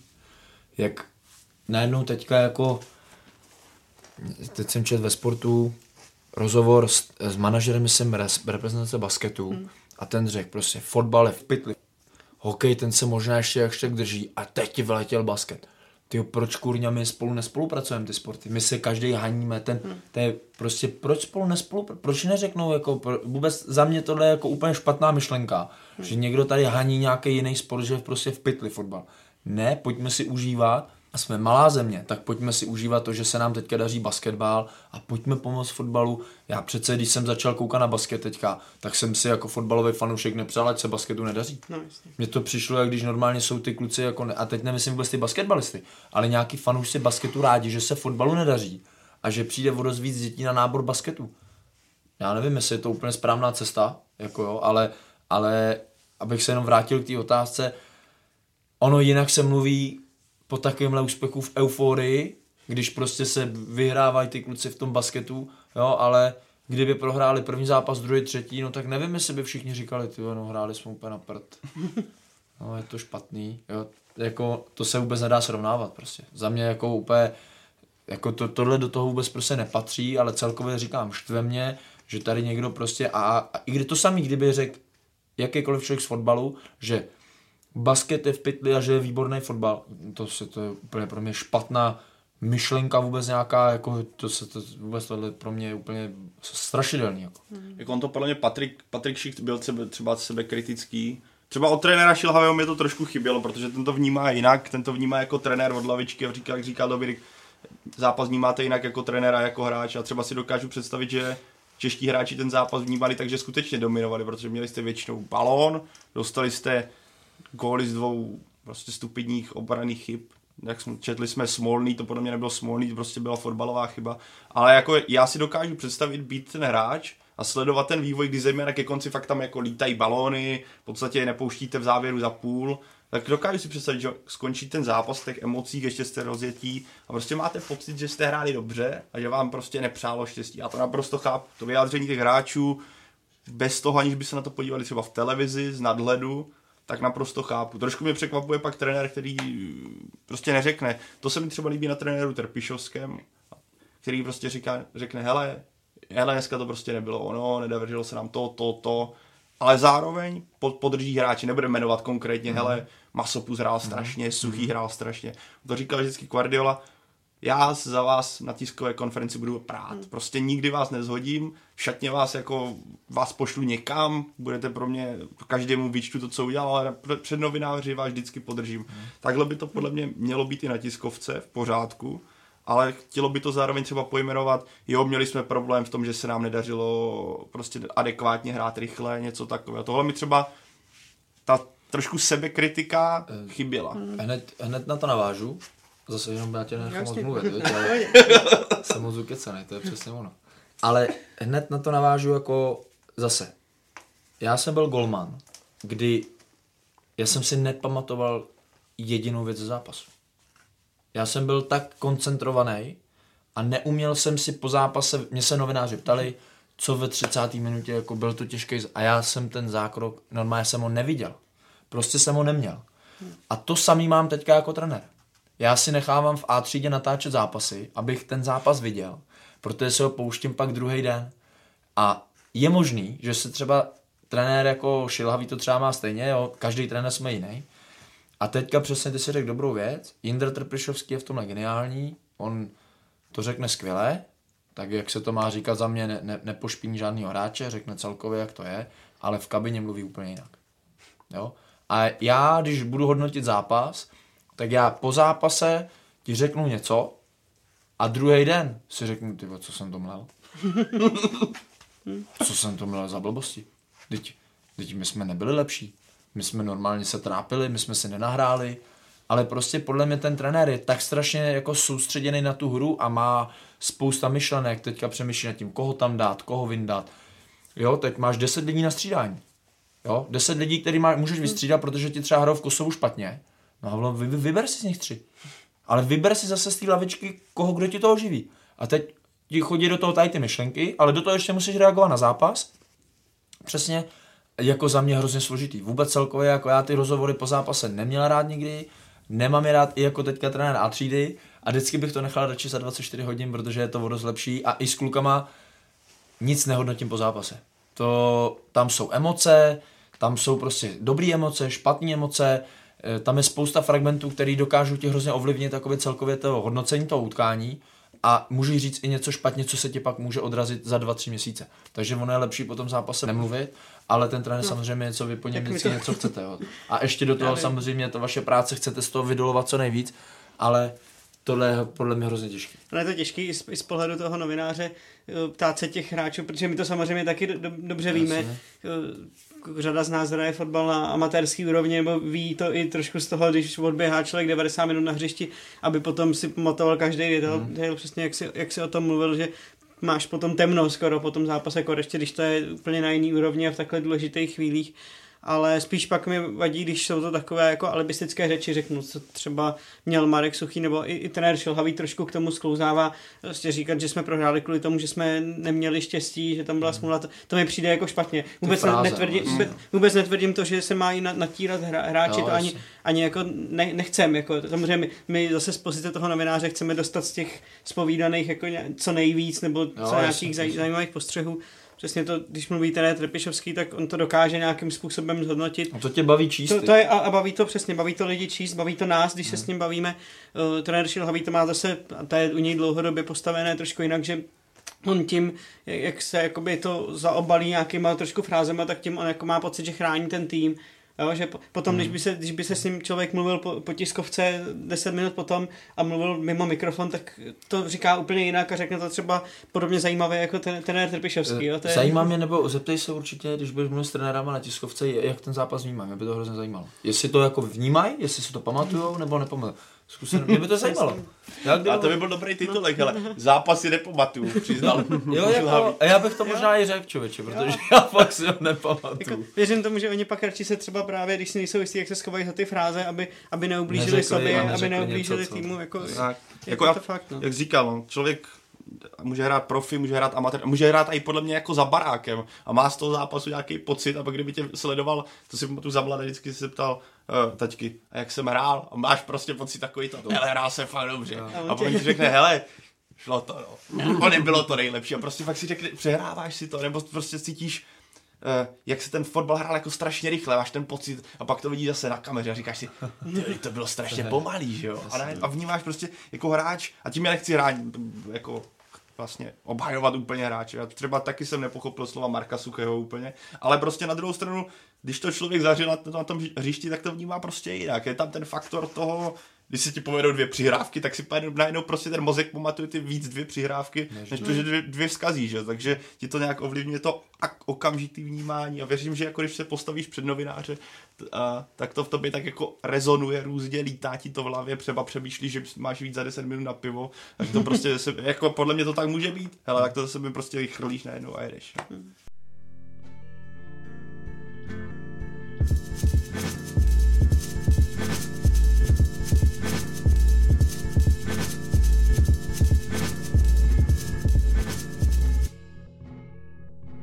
Tak se pojďme podívat na boj o Evropu, který začal taky pro českou 21, která první zápas s Litvou vyhrála 2-0. Sledujeme tady, Pavle, jednu z nejsilnějších českých generací v tomhle výběru za poslední roky? Já bych řekl jednu z nejnadějnějších určitě, a to už jsme podle mě nakousli. Ono stačilo vidět ten zápas s tou Litvou. Bavili jsme se podle mě o té poslední 21 a bavili jsme se o zápase s Chorvatskem. A já jsem se by the way o tom bavil s Dominikem, teďka jsem mu to říkal i před podcastem. Tam jsme mluvili o tom, jaká je skvělá týmovost, že se ty Chorvaty favorizované tehdy podařilo porazit, ale chyběly tam individuality, které v tom Chorvatsku byly. Že jsi viděl hráče, který může za 2-3 roky být jinde. Může hrát prostě seniorský fotbal a být úspěšný. Teďka mi přijde, že tahle 21 má přesně tady tyhle individuality. Ať už je to Adam Hložek, ať už je to zmíněný Matoušek, výborně hrál Holík teďka v tom zápase s tou Litvou.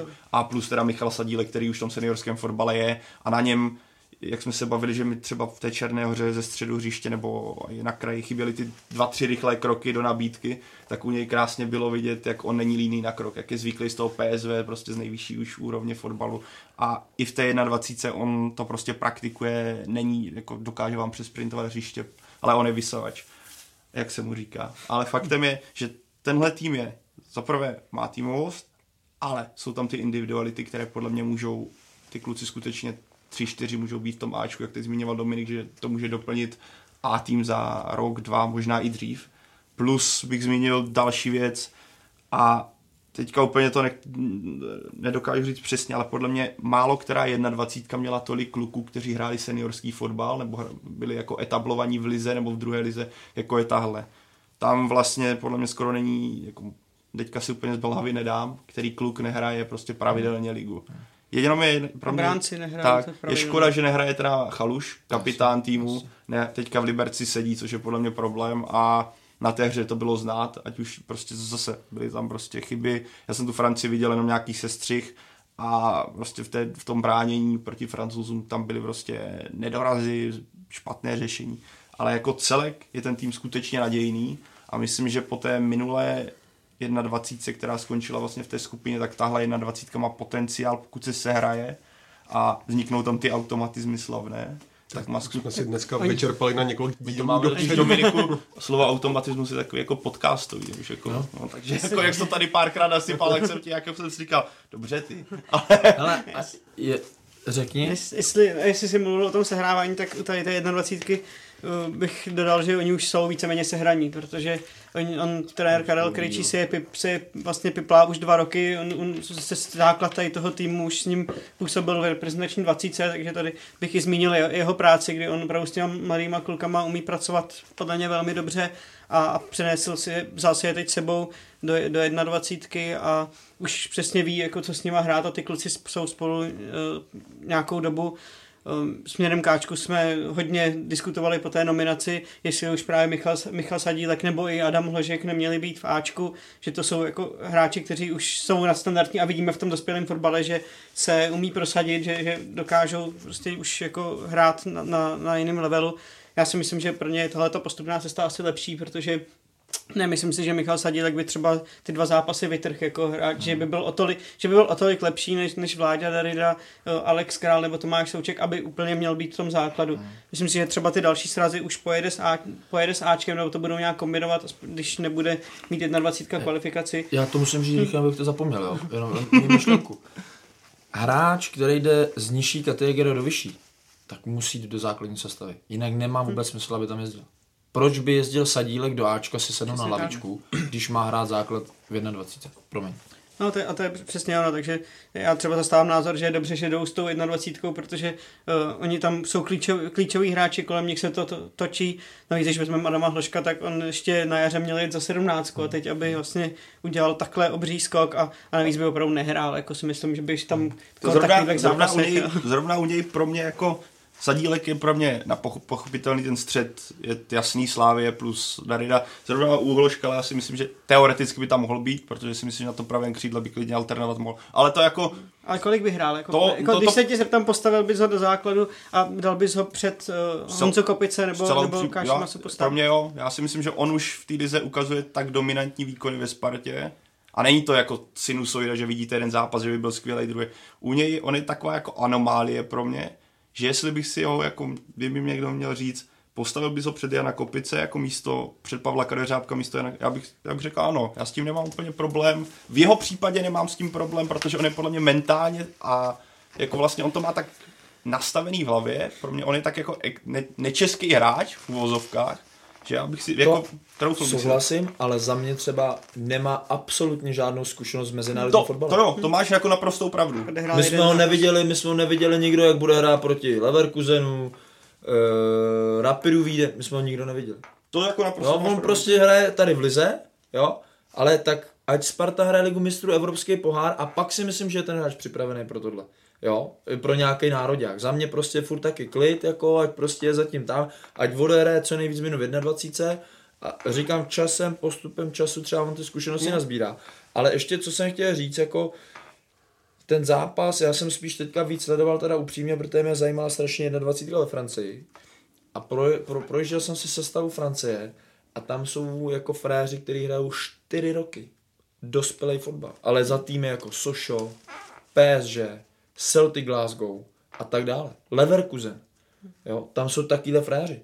Prostě zase ty fréři jsou o dost dál v tomhle. Jo, my prostě máme sice teďka kluky, který třeba tu ligu hrajou, ale zase to je na nějakým úrovni, jo, hrajou třeba teďka dobře, hrajou všichni ligu a tak dále, jo, ale za mě taky určitě Chaluš a tyhle ty kluci by 100% měli najít jim klub, ty manažeři, kde ty kluci budou hrát. Tak já nevím, jestli to vnímáš stejně, ale podle mě my to v Česku jako a nemyslíme my, ale jako česká mentalita je nastavená, takže kluk 23 je pořád jako talent. No tak před to včera s Matouškem. Matoušek ti včera napíše, že má čas, že má čas v 21. A vidíš, jak to funguje ve Francii, kde ty kluci v 17, 18, tam jsou talenti. 23 už by měl být jako v téhle době, kam se ten fotbal posunul, v 23 už bys měl být jako, řeknu, nechci říct hotový hráč, polohotový hráč, který je etablovaný v nějakým týmu a tradičně hraje. To je podle mě trošku chyba pořád vnímání tady. A se třeba francouzští fotbalisti mají trošku jinou jsou mnohem rychleji vyspělí, takže 17letý černou, když to řeknu, vypadá na 25 a je na tom jako na ten dospělý fotbal mnohem rychleji připravený. Hele, o tomhle žádná, ale tohle je jako plně i ve Španělsku, jako můžeme se bavit o Itálii, tam ty kluci prostě v těch 18. Tak v Itálii taky dozrávají, jakože hrajou taky hodně. Jo, dozrávají, ale prostě podle mě vnímání slovo talent je v Česku strašně posunutý. No, takovým zpátečníc tak a to je prostě špatně. Určitě, jo? Určitě. Já miluji třeba v Breše hraje ten Tonali, hraje za 21, toho úplně jako miluji, Sandro Tonali myslím. Mm-hmm. A to je za mě taky. A on už od 18 hraje jako ligu za tu Breštu a prostě furt tam dávají. Ale myslím si, že možná zase, aby jsme se trošku jako uvědomili to, že přesně ty kluci jako možná, proč ten Matoušek řekne, že má čas? Já nechci slyšet od něj, že má čas. Já chci od něj slyšet, jo, štve mě to, že dneska nehrou ligu mistrů. Protože na to mám. Jo, a to ale to ne, asi není jeho chyba, je to asi celkově, jak jsme jako vychovávaný, že prostě furt nějaká pokora a jakmile prostě nejseš pokorný, jak někdo dá facáka, prostě jo, jako tam to zdraví sevědomí samozřejmě nám chybí, ale já za mě určitě bych taky byl radši, kdyby Matouš hrál Ligu mistrů. A tí hraje. Já nevím, jestli jsi tedy Francii viděl, asi neviděl, ale já si vzpomenu na Francii, to byla podle mě 20, to byla možná Krejčího dokonce 20, kde hráli proti Francii. Nebo 19 a tam ve středu hřiště byl týpek z PSG a ten byl jako ne jeden level, ale tak o 3, co on tam dokázal jako na té 10 dělat a to bylo šílený, jak on je posunutý v tom věku, kdy si myslím, že on kdyby byl v Česku, tak hraje za Ačko, tak prostě je v Ačku anebo je v 21, mluvíme o něm jako o největším tam. To, co jako, a to se zase vracíme k tomu, jak je to vnímaný a jak je na tom ty hráči jsou individuální. Ale zase, aby jsme nebyli negativní, tahle generace, ta 21, skutečně ty individuality má, kluky, co si dovolí jít jeden na jedno, co jsou technicky schopní, co si myslím, že dokáží i pracovat, co tady zmiňoval Jonáš, ten první dotek v rychlosti, ty kluci, někteří to tam prostě mají a mají potenciál jako úspěch ve fotbale, ve velkým, ale jak přesně říkal, se to jako myslel trošku, uvažovat trošku jinak, než že v 23 mám čas, nebo v 21. Byla by škoda, kdyby se takovýhle hráči pak zabili. Já myslím, že tohle je v tom českém prostředí fotbalovém jako špatně, že se spousta takovýchhle hráčů zabilo tím, že byli, řeknu v 19, byli třeba na úrovni hráčů z Německa, z Nizozemska, ze Španělska hráli vyrovnaně a pak najednou 4 roky a ty hráči z Německa, z Nizozemska, z takových jako zemí najednou byli někde úplně a ty kluci od nás vlastně zůstali skoro na stejném levelu, jo? Že buď se jim nedala šance, že nedostali hned šanci pravidelně nastupovat v lize, nebo se někde plácali, samozřejmě někde se to může být i tím nastavením, že právě, jak říkal Honza Matoušek, že má čas, jako na co má čas, jo? Že to je pravda, že... Tak čas má, ale jako je to škoda. Říkám, čas má, ale jako za mě prostě jako... A klidně bych se to nebál říct. Jo, nejsem naštvaný, jsem nasranej. Chci být ve Slávii, chci hrát s Barcelonou, chci hrát s Dortmundem. Jo, jako samozřejmě jasný, že si jakoby nechce teďka, ono je to těžké jako říct, ono nechci hrát Záblu, nechci hrát Slávii. To je jasný, že to nemůže říct. Ale prostě říct, hele, jsem spokojený v Jablonci, tak jak to je, beru to tak, jak to je, ale jsem nasranej sám na sebe, že prostě jsem nepřesvědčil trenéra o tom, že prostě chci hrát Ligu mistrů. Nebo že ne, že chci, že jí budu hrát. Tak jsem to myslel. Poslední věc k tomuhle bloku, jak hodnotíte los a kdo je podle vás největším rivalem Lvíčat? Za mě ten los, to je dar z nebes. Jako za mě to je dar z nebes. Jako hrát zase 3krát doma pro tyhle kluky. Na tyhle kluky se skvěle kouká, je vidět, že jsou zase ta super parta, takže jako za mě to je dar z nebes. Se 3krát vyhraje, podle mě hotovo. Přesně, to je podle mě to extrémní výhoda jako pro... Pokud se teda vyhraje, no tak to bude extrémně skvělý. Budete vědět, že jste rozjetí, ty týmy vás budou muset honit najednou a pomůže vám to psychicky. Navíc si myslím, že ty soupeři tenhle rok nejsou tak silní. Jsme to viděli Chorvatsko, ten první zápas prohrál doma se Skotskem, takže nemá tu nejsilnější generaci, takže asi by se dalo i říct, že pokud by Češi s tímhle týmem neprošli tu skupinu a nepostoupili na Euro, tak je to prostě zklamání, takže, nebo řekl bych neselání, ale prostě je to chyba. Tenhle tým musí postoupit a teďka ten zápas s tou Litvou nebyl tak dominantní, ale je to začátek kvalifikace, bývá vždycky strašně těžký, myslím. Vždycky, když vstupujete do nějakého, navíc Litva byla outsider, mohla jenom překvapit, takže já si myslím, že to byl ideální teoretický vstup. Navíc ty hráči potom teda podle mě proti Francii, já jsem ten zápas neviděl, takže ty možná Dominik... On to protáčel hodně. No. Jako to jo, ale že prostě viděli po zápase s Litvou, okamžitě pár dní na to viděli, jak vypadá druhý extrém, jak vypadá Francie 21, kde vám naopak ještě navíc chybí ty nejlepší, co už jsou fáčku, co s 21 vůbec nechodí. Takže to je zase pro mě takový dobrý, že oni teďka můžou vyhrávat, ale zároveň dostají tuhle školu ala, hele, jo, ale je tady i něco víc, takže musíme musíš koukat nahoru, musíš koukat na ten Everest, jako blbý je koukat tady na Šumavu a na Krkonoše, jo? To je málo, to je zase to je ten, jsme zpátky u té jako výchovy těch kluků, jako nevadí mi, to mám čas, ne, já chci tamhle, tam já jdu, tam prostě já koukám a to je můj vrchol a tam jdu. A čím dřív ty kluci to uvidějí, jakým způsobem třeba v té Francii a tak dále, to samý, teď si vemte Slávisi taky, jako Polosu ze Sevillu, co řekl Vláďa Coufal? Jdeme porazit, že? Vláďa Coufal řekl 90 minut bez míče, no. Nebo něco takového. No a najednou koukala, ono to jde, ono to funguje a ty kluci vyhráli a teď už prostě on si bude věřit i... No a teď říkají, to je třeba rozdíl oproti Plzni, která to hrála loni, tak Plzeň řekla, no budeme rádi za třetí místo, že uhrajeme pár bodů a Slávisti říkají, ne, my chceme prostě porazit Dortmund, že? Protože vidí, že ta úroveň je nějaká a oni už si na tu úroveň sáhli. Jako a když vezmu teda tu 21 ještě, tak myslím si, že pak ten první zápas je strašně klíčový a oni když zvládli tu Litvu, tak teď je to nastartuje a mně se hrozně líbily, jako hráli. Měli to pod kontrolou, dá se říct, ten zápas, měli tam spoustu zajímavých akcí, šancí, mohli ještě přidat nějaký góly a ten fotbal byl rychlejší takový, že opravdu... Ať vyhrávají, hlavně ať vyhrávají. Jak budou vyhrávat, budou mi se vědomí a bude to dobrý, musí vyhrávat. Mají budoucnost určitě, no, ty kluci.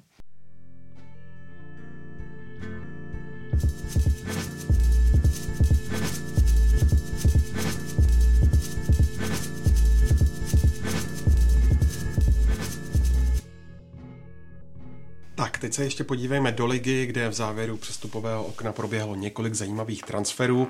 Jako první se zaměřme na sázku Slávie na budoucnost a nákup 18-letého Brazilce Joao Felipeho z Palmeiras. O něm a možných dalších nákupech v Brazílii jsme hovořili s Dominikem Hejbalem, který podrobně sleduje mládežnický CE Cup, kde právě Felipe Pražany zaujal. Dominiku, João Felipe byl na posledním ročníku CEE Cupu označován jako nejlepší hráč, i když cenu nedostal. Tak v čem podle tebe ta jeho výjimečnost vlastně tkví? Tak João Felipe vynikal rychlostí, technikou a byl hodně nebezpečný v zakončení, takže byl i hodně produktivní a nejvíc produktivní byl v zápase se Slaví, kde měl 2 góly a asistenci, takže to asi byl taky jeden z důvodů, proč zamířil do Edenu. Kdybys to srovnal s ostatními hráči na turnaji, tak převyšoval je Felipe nějak výrazně?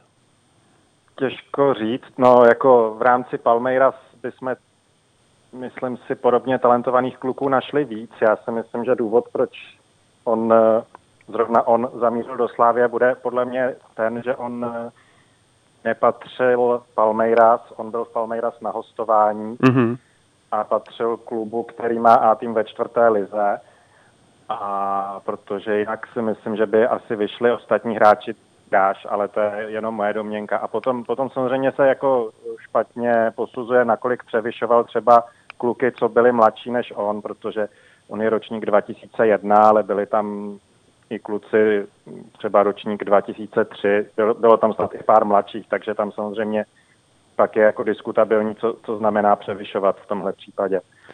Felipe je ročník 2001. Myslíš, že už je teď připraven na dospělý fotbal? Já věřím, že jo, protože já si myslím, že když někdo vyniká v kategorii U19, tak už by se měl posouvat výš. Samozřejmě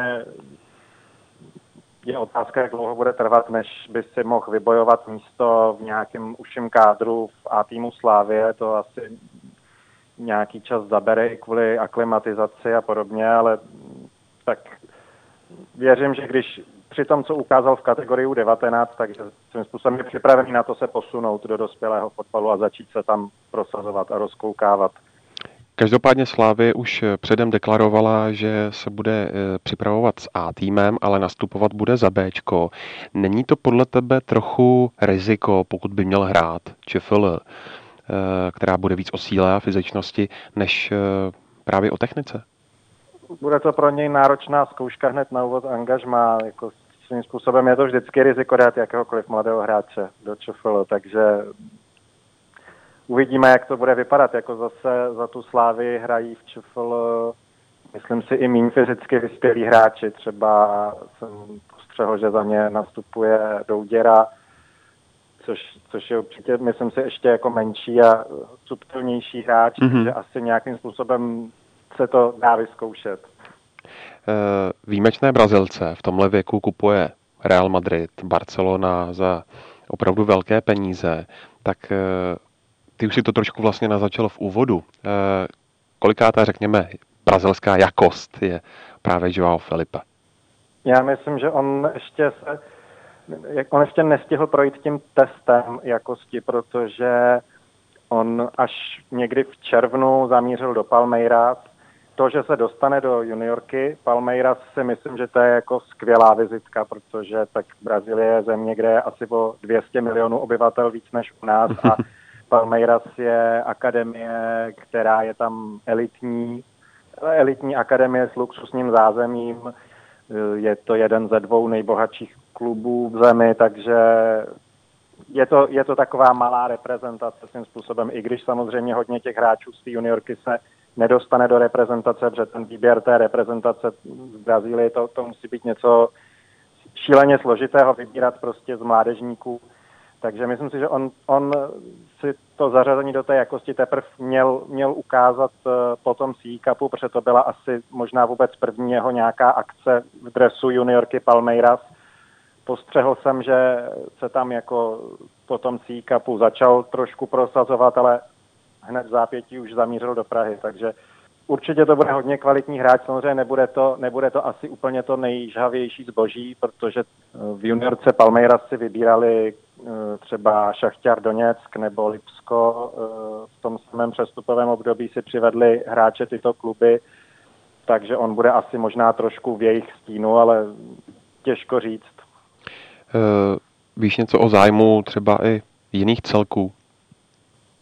Tak postřehl jsem, že Slavia nebyla jako jediný klub, který si na C-Cupu vytipoval hráče z Palmeiras, ale je první, kdo skutečně to dotáhl do konce. Já popravdě nemám zprávy, jak ty ostatní avizovaný zájmy českých klubů o tamní hráče, jak to skončilo, ale Slavia teda každopádně je první, kdo to dotáhla.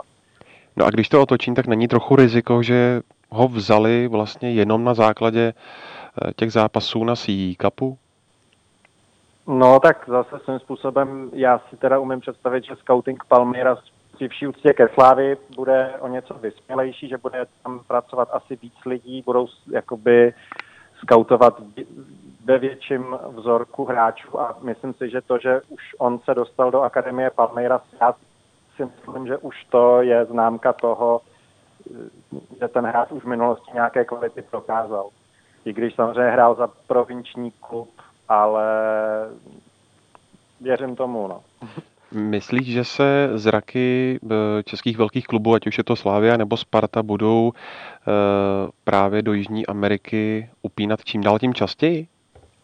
Já bych za to byl rád a myslím si, že právě tenhle ten přestup Joao Felipeho by to mohl odstartovat, pokud on se prosadí. Ale teď je samozřejmě otázka, co to znamená upírat zraky k Jižní Americe, protože teda, co jsem pochopil, tak zájmy českých klubů o hráče Palmeiras zešly právě na základě toho C-Cupu, takže samozřejmě je otázka, nakolik opravdu se české kluby odhodlají umístit některého ze svých scoutů do téhle destinace. Předpokládám, že momentálně tomu tak není. Možná tenhle přestup něco odstartuje, uvidíme. Myslíš, že se João Felipe zařadí po bok dalších Brazilců, kteří Slaví prošli tím svým potenciálem? Já tomu věřím. Já si myslím, že i Slavie by to brala jako neúspěch, kdyby on se v tom A týmu neprosadil. Myslím si, že to, že oni šli do tohohle přestupu hráče, kterému je 18 a přivádějí ho z takové dálky, tak asi ten cíl takový je, takže já tomu věřím, že se jim to povede. Jako myslím si, že oni konzultují posily s trenérem A týmu, i posily ze CE Cupu, i co jsem tak jako zákulisně slyšel, tak se taky Jindřich Trpišovský už jako v minulosti třeba vyjadřoval k některým navrhovaným hráčům z toho turnaje, takže věřím tomu, že ho přivádějí opravdu za tím účelem, aby se prosadil v A týmu a že ta cesta připravená je pro něj. Nehrozí tam trochu riziko stýskání po domovině a nebo třeba jazyková bariéra? Jazyková bariéra ta tady na počátku angažmá je 100%, protože obecně to bude vždycky asi problém u hráčů z Brazílie, co jsem se během turnaje bavil s kapitánem Palmeiras, což byl jediný z těch hráčů, co uměl anglicky, tak mi vysvětloval, že třeba Palmeiras nabírají hráče z celé Brazílie, případně i dalších jihoamerických zemí a že ty spoluhráči většinou pocházejí z hodně skromných poměrů a nemají za sebou studium na základních školách, které by je nějak připravili jazykově, takže jazyková bariéra obecně určitě bude zpočátku problém u Joa Felipeho, ale byl by to problém i u jiných hráčů s velkou pravděpodobností a stýskání po domově určitě si myslím do jisté míry bude. On sice Joao hned na letišti říkal, že vždycky snil o tom, že se dostane do Evropy, že proto dělal maximum a v podstatě hned první příležitost dostat se do Evropy využil. A tak samozřejmě jako život u nás bude o něco jiný, jak když jsem během turnaje sledoval Brazilce, jak se chovají i mimo zápasy, kdy jejich veškerá zábava je, že oni skoro pořád tancují ve volném čase, to si myslím, že v kabině Slavie asi takhle nechodí. Takže určitě si tady bude muset zvyknout na nové prostředí, jiné počasí, jinou řeč, takže určitě to bude pro něj hodně náročné období teď. A kdyby si vzal celkově CE Cup, tak který hráč udělal největší kariéru? Z mého pohledu Dwight McNeil, co byl nejproduktivnější teenager Premier League v uplynulé sezóně. Ten hrál na CE Cupu 2 roky zpátky za Burnley a pak se tam prosadil do A týmu. Z českých hráčů Alex Král, Tomáš Souček, Adam Hložek. To jsou tak asi hráči, které bych jako zmínil jako hlavní, ale určitě bychom našli ještě hráče třeba v Bundeslize. Teď nedávno byl jeden přestup do Premier League. A kdybys měl zmínit ještě nějakého hráče z toho letošního ročníku CE Cupu, který tě zaujal, kdo by to byl? Určitě z Palmeiras mě zaujal útočník Fabricio, hodně gólový hráč, taky vyhrál cenu pro nejlepšího střelce, záložník Gabriel Goes například. Ze Spartanů měl velice dobré statistiky Adam Benada, který podle mě měl jako brankař velkou zásluhu na tom, že se Sparta dostala do finále. Pak bych zmínil třeba Georgie Sudakova z Šachtěru Doněck, podle mě hráč s velkou budoucností, Edin Julargia z Dynama Záhřeb. Věřím tomu, že pár hráčů udělá velkou kariéru, co jsme letos tam viděli. Tak jo, Dominiku, moc krát děkuji za tvůj čas. Jo, taky děkuji.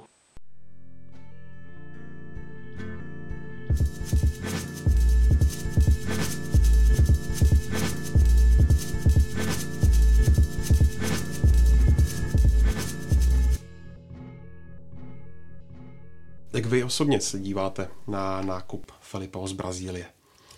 Já než jsem jel, tak jsem volal Jirkovi Bílkovi.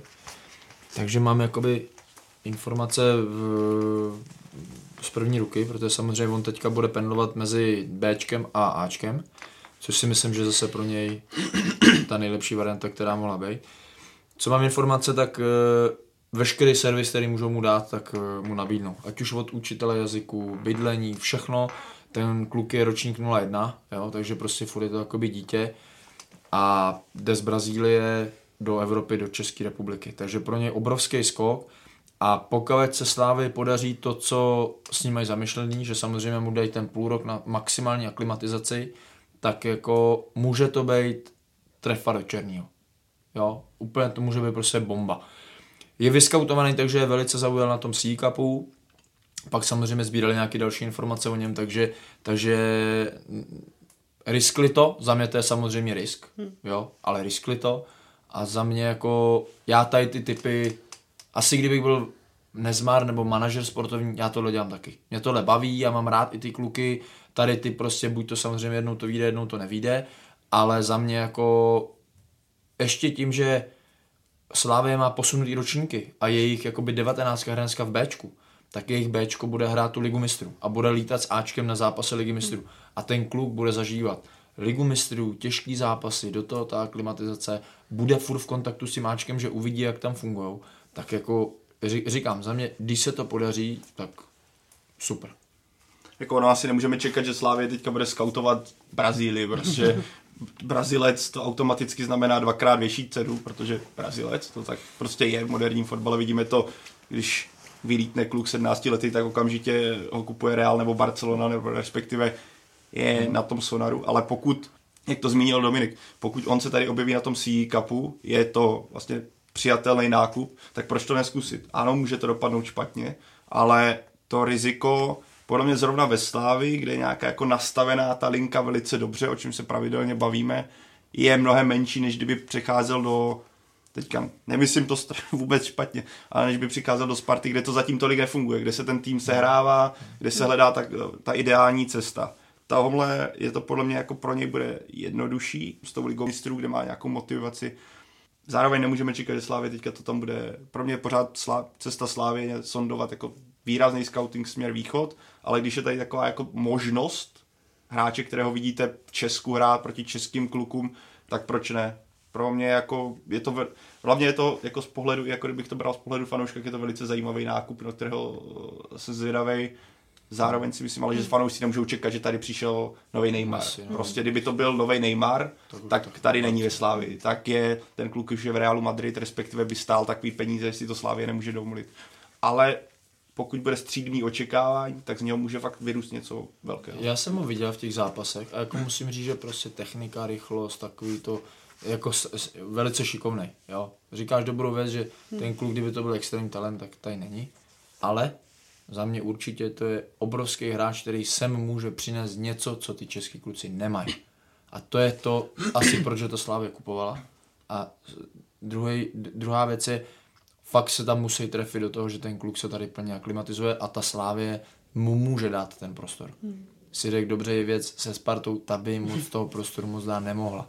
Jo, tam prostě fakt vidět teďka, že oni jdou ze dne na den a ta Slavie už nemusí koukat ze dne na den, ta už může koukat měsíc dopředu, 2, 3 a tam oni jakoby vidějí, oni koukají opravdu, už to tam mají tak učesaný, že prostě vidějí, co dělají a samozřejmě tomuhle hráči to strašně pomůže. No Slavia, myslím, už to zkoušela nějaký sezóny předtím, že měla v kádru taky pár takhle těch jeho Američanů, něco pak šlo na Žižkov a nevím, jako kolik z nich se povedlo, nepovedlo, vím, že v Bčku jejich tam pak fungoval taky španělský trenér, už tam není, je to vždycky opravdu velký risk, protože nevíte, jak to dopadne, ale jak jsou vlastně s klukama, určitě proč to neskusit, protože ty hráči jsou úplně jiný jak myšlením, tak herně, než co nabízí tady český trh nebo i ten východní trh, takže musí se mu dát určitě čas velký, aby prostě tady se usadil, věnovat se mu, protože to není jako koupit hráče, který má podobnou mentalitu. Nevím, jestli sem přiletěla i rodina jeho, nebo jako... Je tady sám, ale říkám, jako dali mu opravdu maximum, má člověka u sebe 24 hodin, který mu ze všem pomůže, protože neumí anglicky, neumí nic, umí jenom portugalsky a bude mít servis tady ten a má hned učitelku, jakoby čeština, která ho bude učit česky a Jirka mi řekl jako jednoznačně, že prostě pro ně nejlepší, když se naučí aspoň nějaký základní fráze a tak dále a půjde s tím, takže říkám a kdyby mi někdo řekl teďka o víkendu, hele, bude hrát za Bčko, já se tam budu podívat. Já jsem na ní zvědavý. Já se, to jsem tak vyšel, Šilmerk má v sobotu volno, ale jo, máš zase, budeme se, ale to se můžeme mluvit i zase, vrátím se k faktoru i prales. Pořád má je to kluk, který mu je 18 a to, co říkal, jsem poslouchal to, co říkal Dominik Hejbal v tom rozhovoru, že přišel z nějaké, on v tom Palmeiras v podstatě jenom proplul, že tam, že si ho vyskautovali, ale on nikdy pořádně nehrál. On přišel z nějaký 4. brazilský. ale pořád je tam ten faktor, co chci říct, hrál mládežnický fotbal, teď přejde do chlapů a tady v tomhle bodu zhořelo tolik talentů, který kdyby na to měli hlavu a to, tak mohli být třeba jako Messi, to už nikdy nezjistíme. Ale v tomhle bodě zhořelo už tolik hráčů, kteří v mládežnickém fotbalu byli obří talenti, ale nezvládli to. Takže jsem na něj zvědavý. Bude mít skvělý servis, bude mít, ale prostě pro mě tam je takový to varování. Přijdeš do nové země, neznáš to tady, bude tady zima, není podle mě zvyklý vůbec na zimu, teďka přijde, už začíná být, prostě začíná podzim, umí ten portugalsky, takže hledání kamarádů nebude úplně, ten homesick bude ze začátku podle mě silnej, asi nemyslím, že on cestoval, nevím, z jaké rodiny pochází, takže bude to úplně nový prostředí, najednou budete hrát ČFL, která není žádná technická, je to silový fotbal, ty kluci jste Brazilec, přijdete z Palmeiras, budete mít prostě, ty kluci na vás budou čekat. Oni, jako já věřím, že prostě ten pravej back, on bude hrát, nebo levej, ten bude hrát na křídle, tak vám to prostě dá pocítit ve stylu, hele, vítej v Česku, jo. Ale já si myslím, že hodně mu tady tím bude i pomáhat jakoby Slávě, že tam mu budou pomáhat s tím, že mu budou dávat kluky z Ačka do toho zápasu, kde mu bude hrát. Samozřejmě, kdyby ho nechali hrát třeba jenom s těmi 19 letýma, jak teďka už to dělají poslední zápasy, tak si myslím, že tam by on měl problém, ale pokud on bude mít ten nadstandardní servis, jako třeba první zápas tou Admirou nebo Admirou, tak kde tam byl, myslím, 5-6 nebo kluků kolik sáčka, tak si myslím, že jemu v tomhle tom hrozně pomůžou. Bude to hodně o něm, že on musí, jestli záleží, jaký to je typ člověka vůbec, jestli on je ochotný jako pracovat na sobě a vzdělávat se nějak a čeho je schopný, jo, protože s portugalštinou v Praze jako je to dost složitý, že jo, pro ten normální život. Braziliera je dobré. No. tam si nejde kámošů. Že tohle to bude pro něj strašně důležitý, aby si zvykla, aby to chtěl překonat, protože ty zase začátky jsou nejde všude mimo těžký, Prahu, že? Nejde mimo Prahu, a tady v Praze si najde jako spousta zábavy, jako, a teď nemyslím jako nějaký bary nebo takhle, ale jsou už tady wrestler, říkám to Brazilero a tak dále, oni ho tam samozřejmě, já bejt management Slágo tam vezmu na první večeři, řeknu tady brácha tvůj ty z Brazílie, tohle tamhle a už jede a ten kluk přece jenom se bude cítit jako... Jak, nechci říct jako doma, ale on se chytí jednoho Brazilce, druhého, třetího a jich je tady pak na Václavách, tam jich je. No, tam bych byl opatrný trošku, tam bych asi nebral být. No, tam plesáš klukama. Podívejme se taky na další jména, která Slávě přitáhla, ať už je to Laco Takáč, nebo Jakub Hara, nebo Lukáš Provod.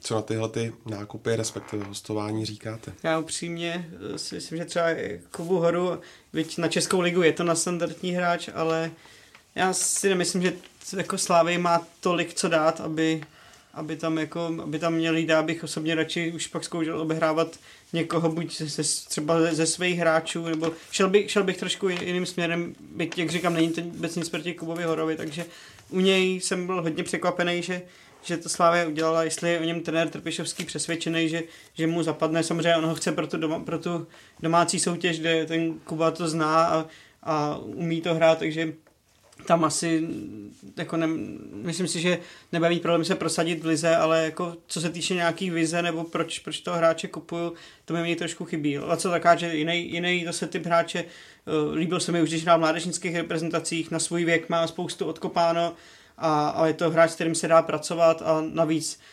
typologicky on ho tam trenér Trpišovský potřebuje, když mu teď odejde Alex Král, tak je to přesně vlastně kus za kus, takže u něj tomu rozumím. Kubu Horu tam bych asi byl opatrnější a třeba bych radši pracoval s Alexem Balucou, když ho tam mají takovou dobu, než abych kupoval jinýho hráče a Balucu dával pryč. Hele, 100% je tam jasný fragment proč. Odešel Král, přišel Takáč a ani jeden z nich se nezahraje evropský poháry. To je můj názor. Ani jeden. Slávě nemůže obehrávat hráče, protože potřebuje vyhrát titul. Nemůže obehrávat. Prostě tak to je. Dneska Slávě musí vyhrávat každý rok titul, musí se dostávat do pohárů a, když to řeknu, a bojovat maximálně v evropských pohárech. Myslím si, že Trpišovský to udělá tak, že rozdělí 2 jedenáctky, 1 jedenáctka bude hrát evropský poháry, 2 jedenáctka bude hrát podle mě ligu, s tím, že ten tým stejně je nadstandardní, takže v obě 2 soutěže, nevím tu ligu, my to samozřejmě to uvidíme, ale...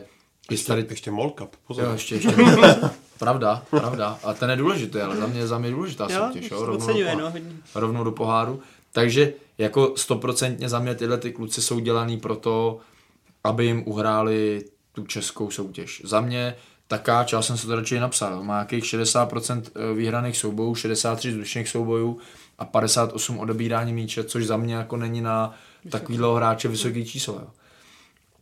Takže tomuhle přestupu já úplně třeba nerozumím. Jo.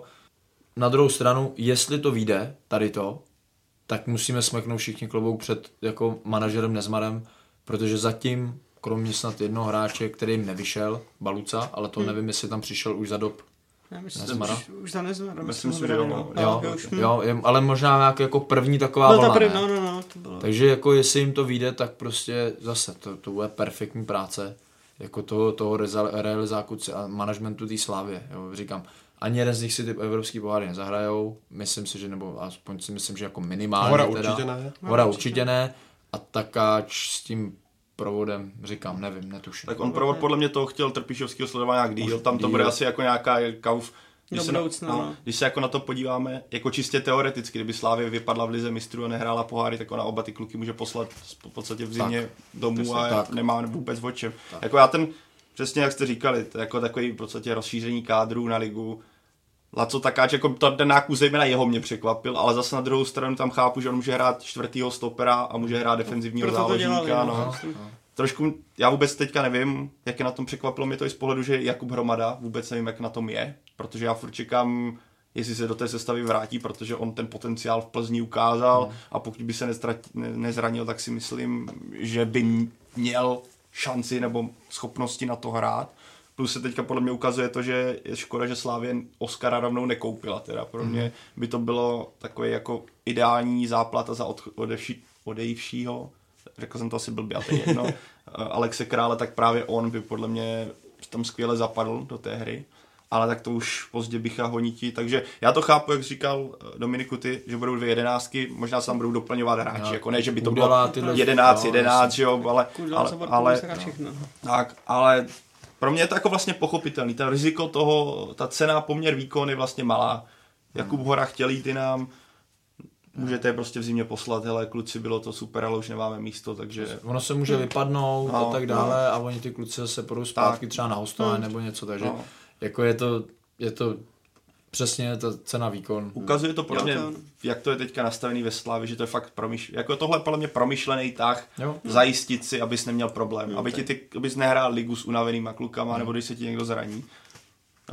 Tak oni už taky neměli moc volbu, že? Protože oni, co vím, tak s Alexem, že odejde Alex Král, s tím jako moc nepočítali, takže v momentě, kdy teda se udělal Alex Král do toho Spartaku do Moskvy, tak museli zareagovat rychle, těch hráčů jako je omezený množství, který by tam splňovali nějaký ty parametry.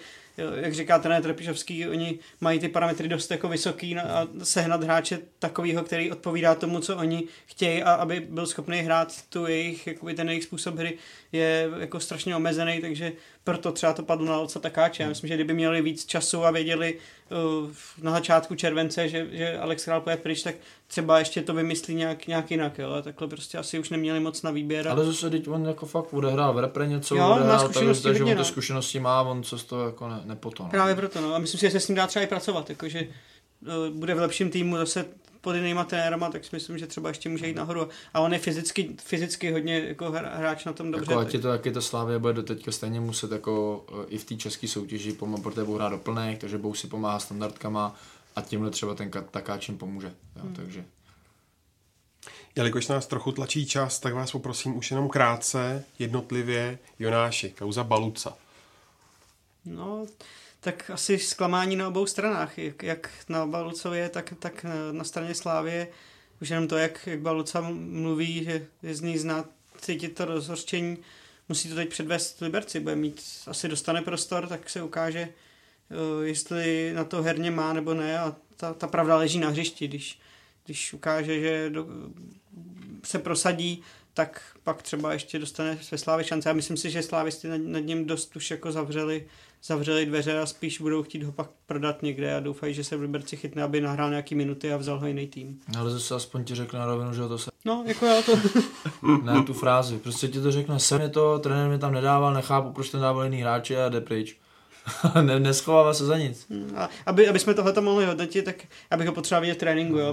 Měl ho na očích a vidět, jestli opravdu na tom tréninku ty ostatní převyšuje a trenér Trpišovský s ním nechce pracovat třeba, že není to jeho typ hráče a nebo je to o tom, že ten Balca třeba tomu nedává tolik a jako cítí se ublížený. Jo? Teďka jako vyložil karty každopádně, řekl to, co říkal ty, že ho to prostě úplně je z toho vytotil, nebo že se mu to nelíbí.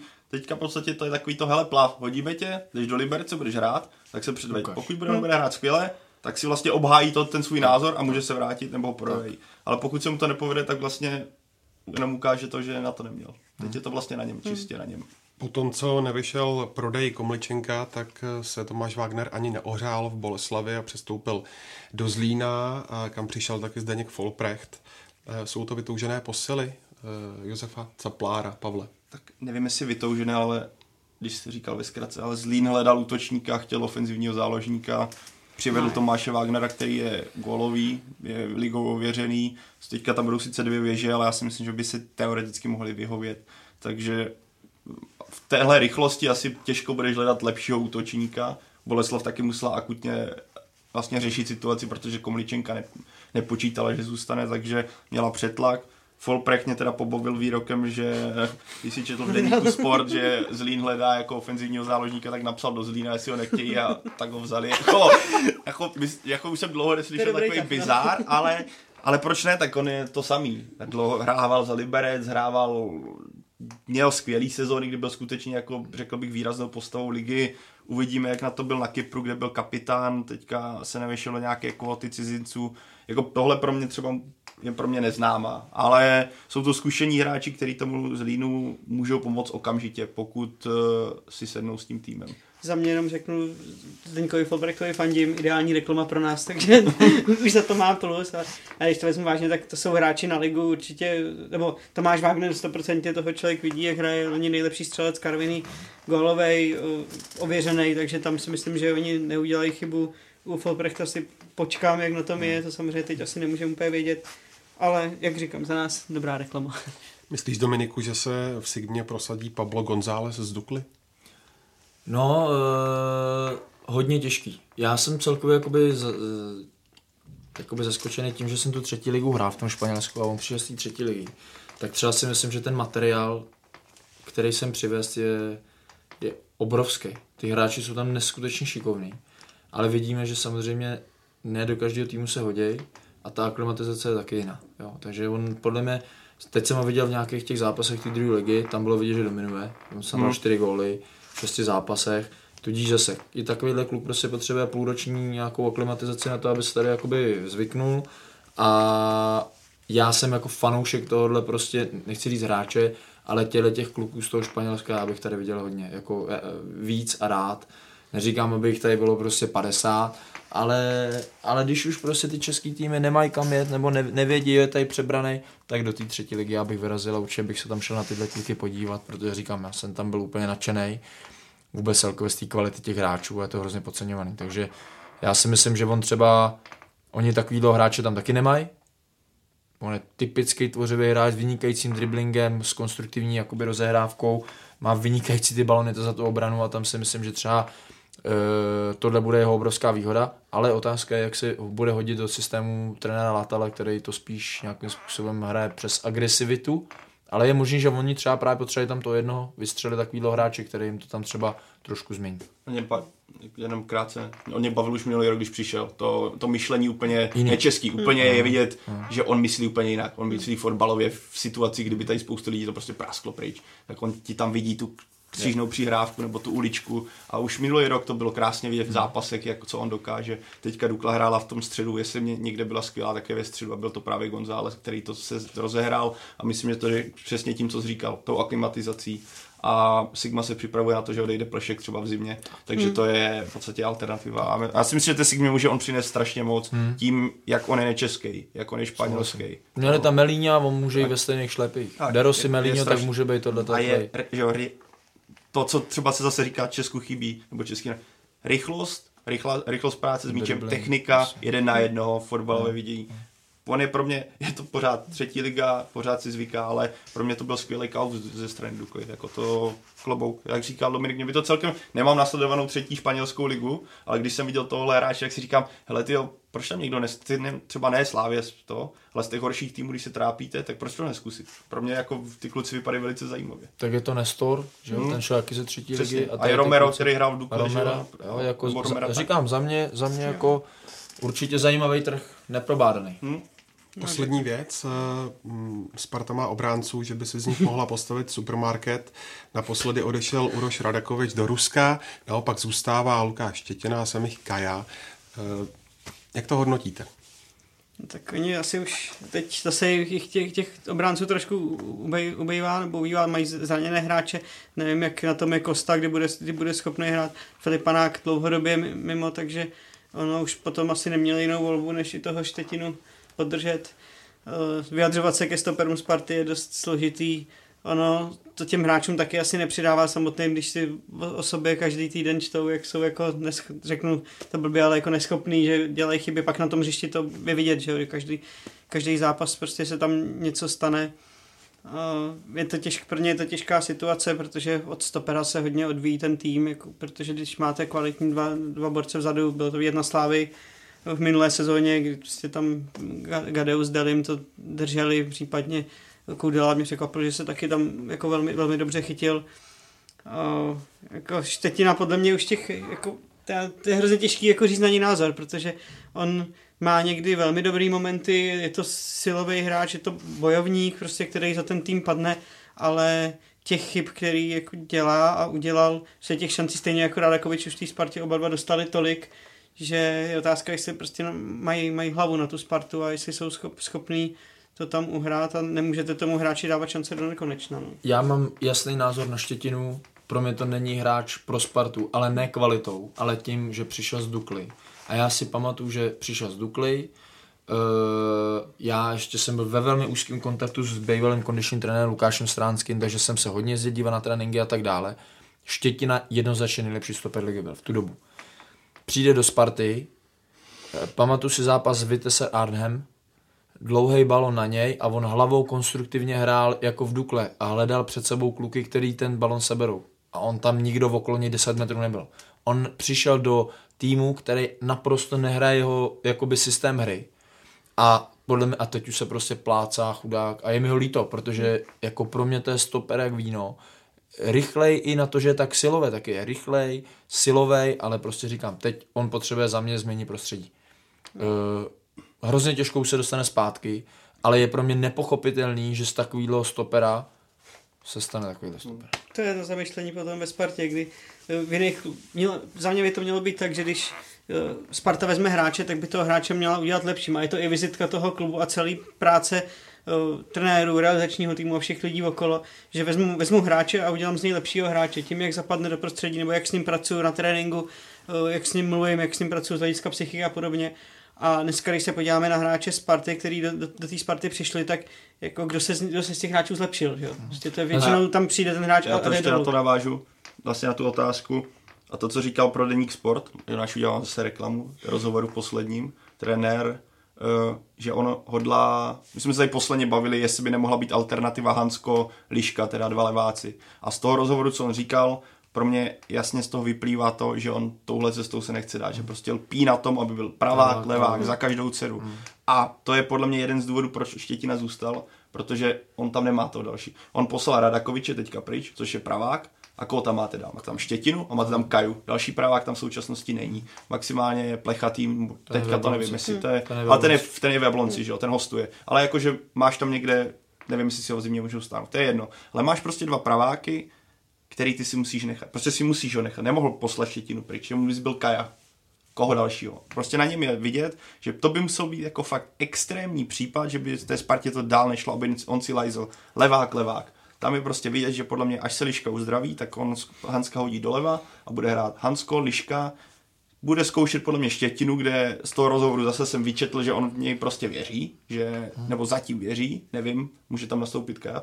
Ale myslím, že to nastane Hansko, Liška, Štětina a Windheim doprava pravděpodobně, když Sáček teďka hraje skvěle. Ale pokud to takhle jako bude vypadat, tak pro mě z toho vyjádření to jako plyne jasně, že trenér Jirlek na té ideji, která mu fungovala i v Sigmě, kde měl Jemelka, Radakovič, kde to fungovalo skvěle, tak na tom měnit nic nehodlá. A já ho chápu, takhle to funguje prostě v moderním fotbale.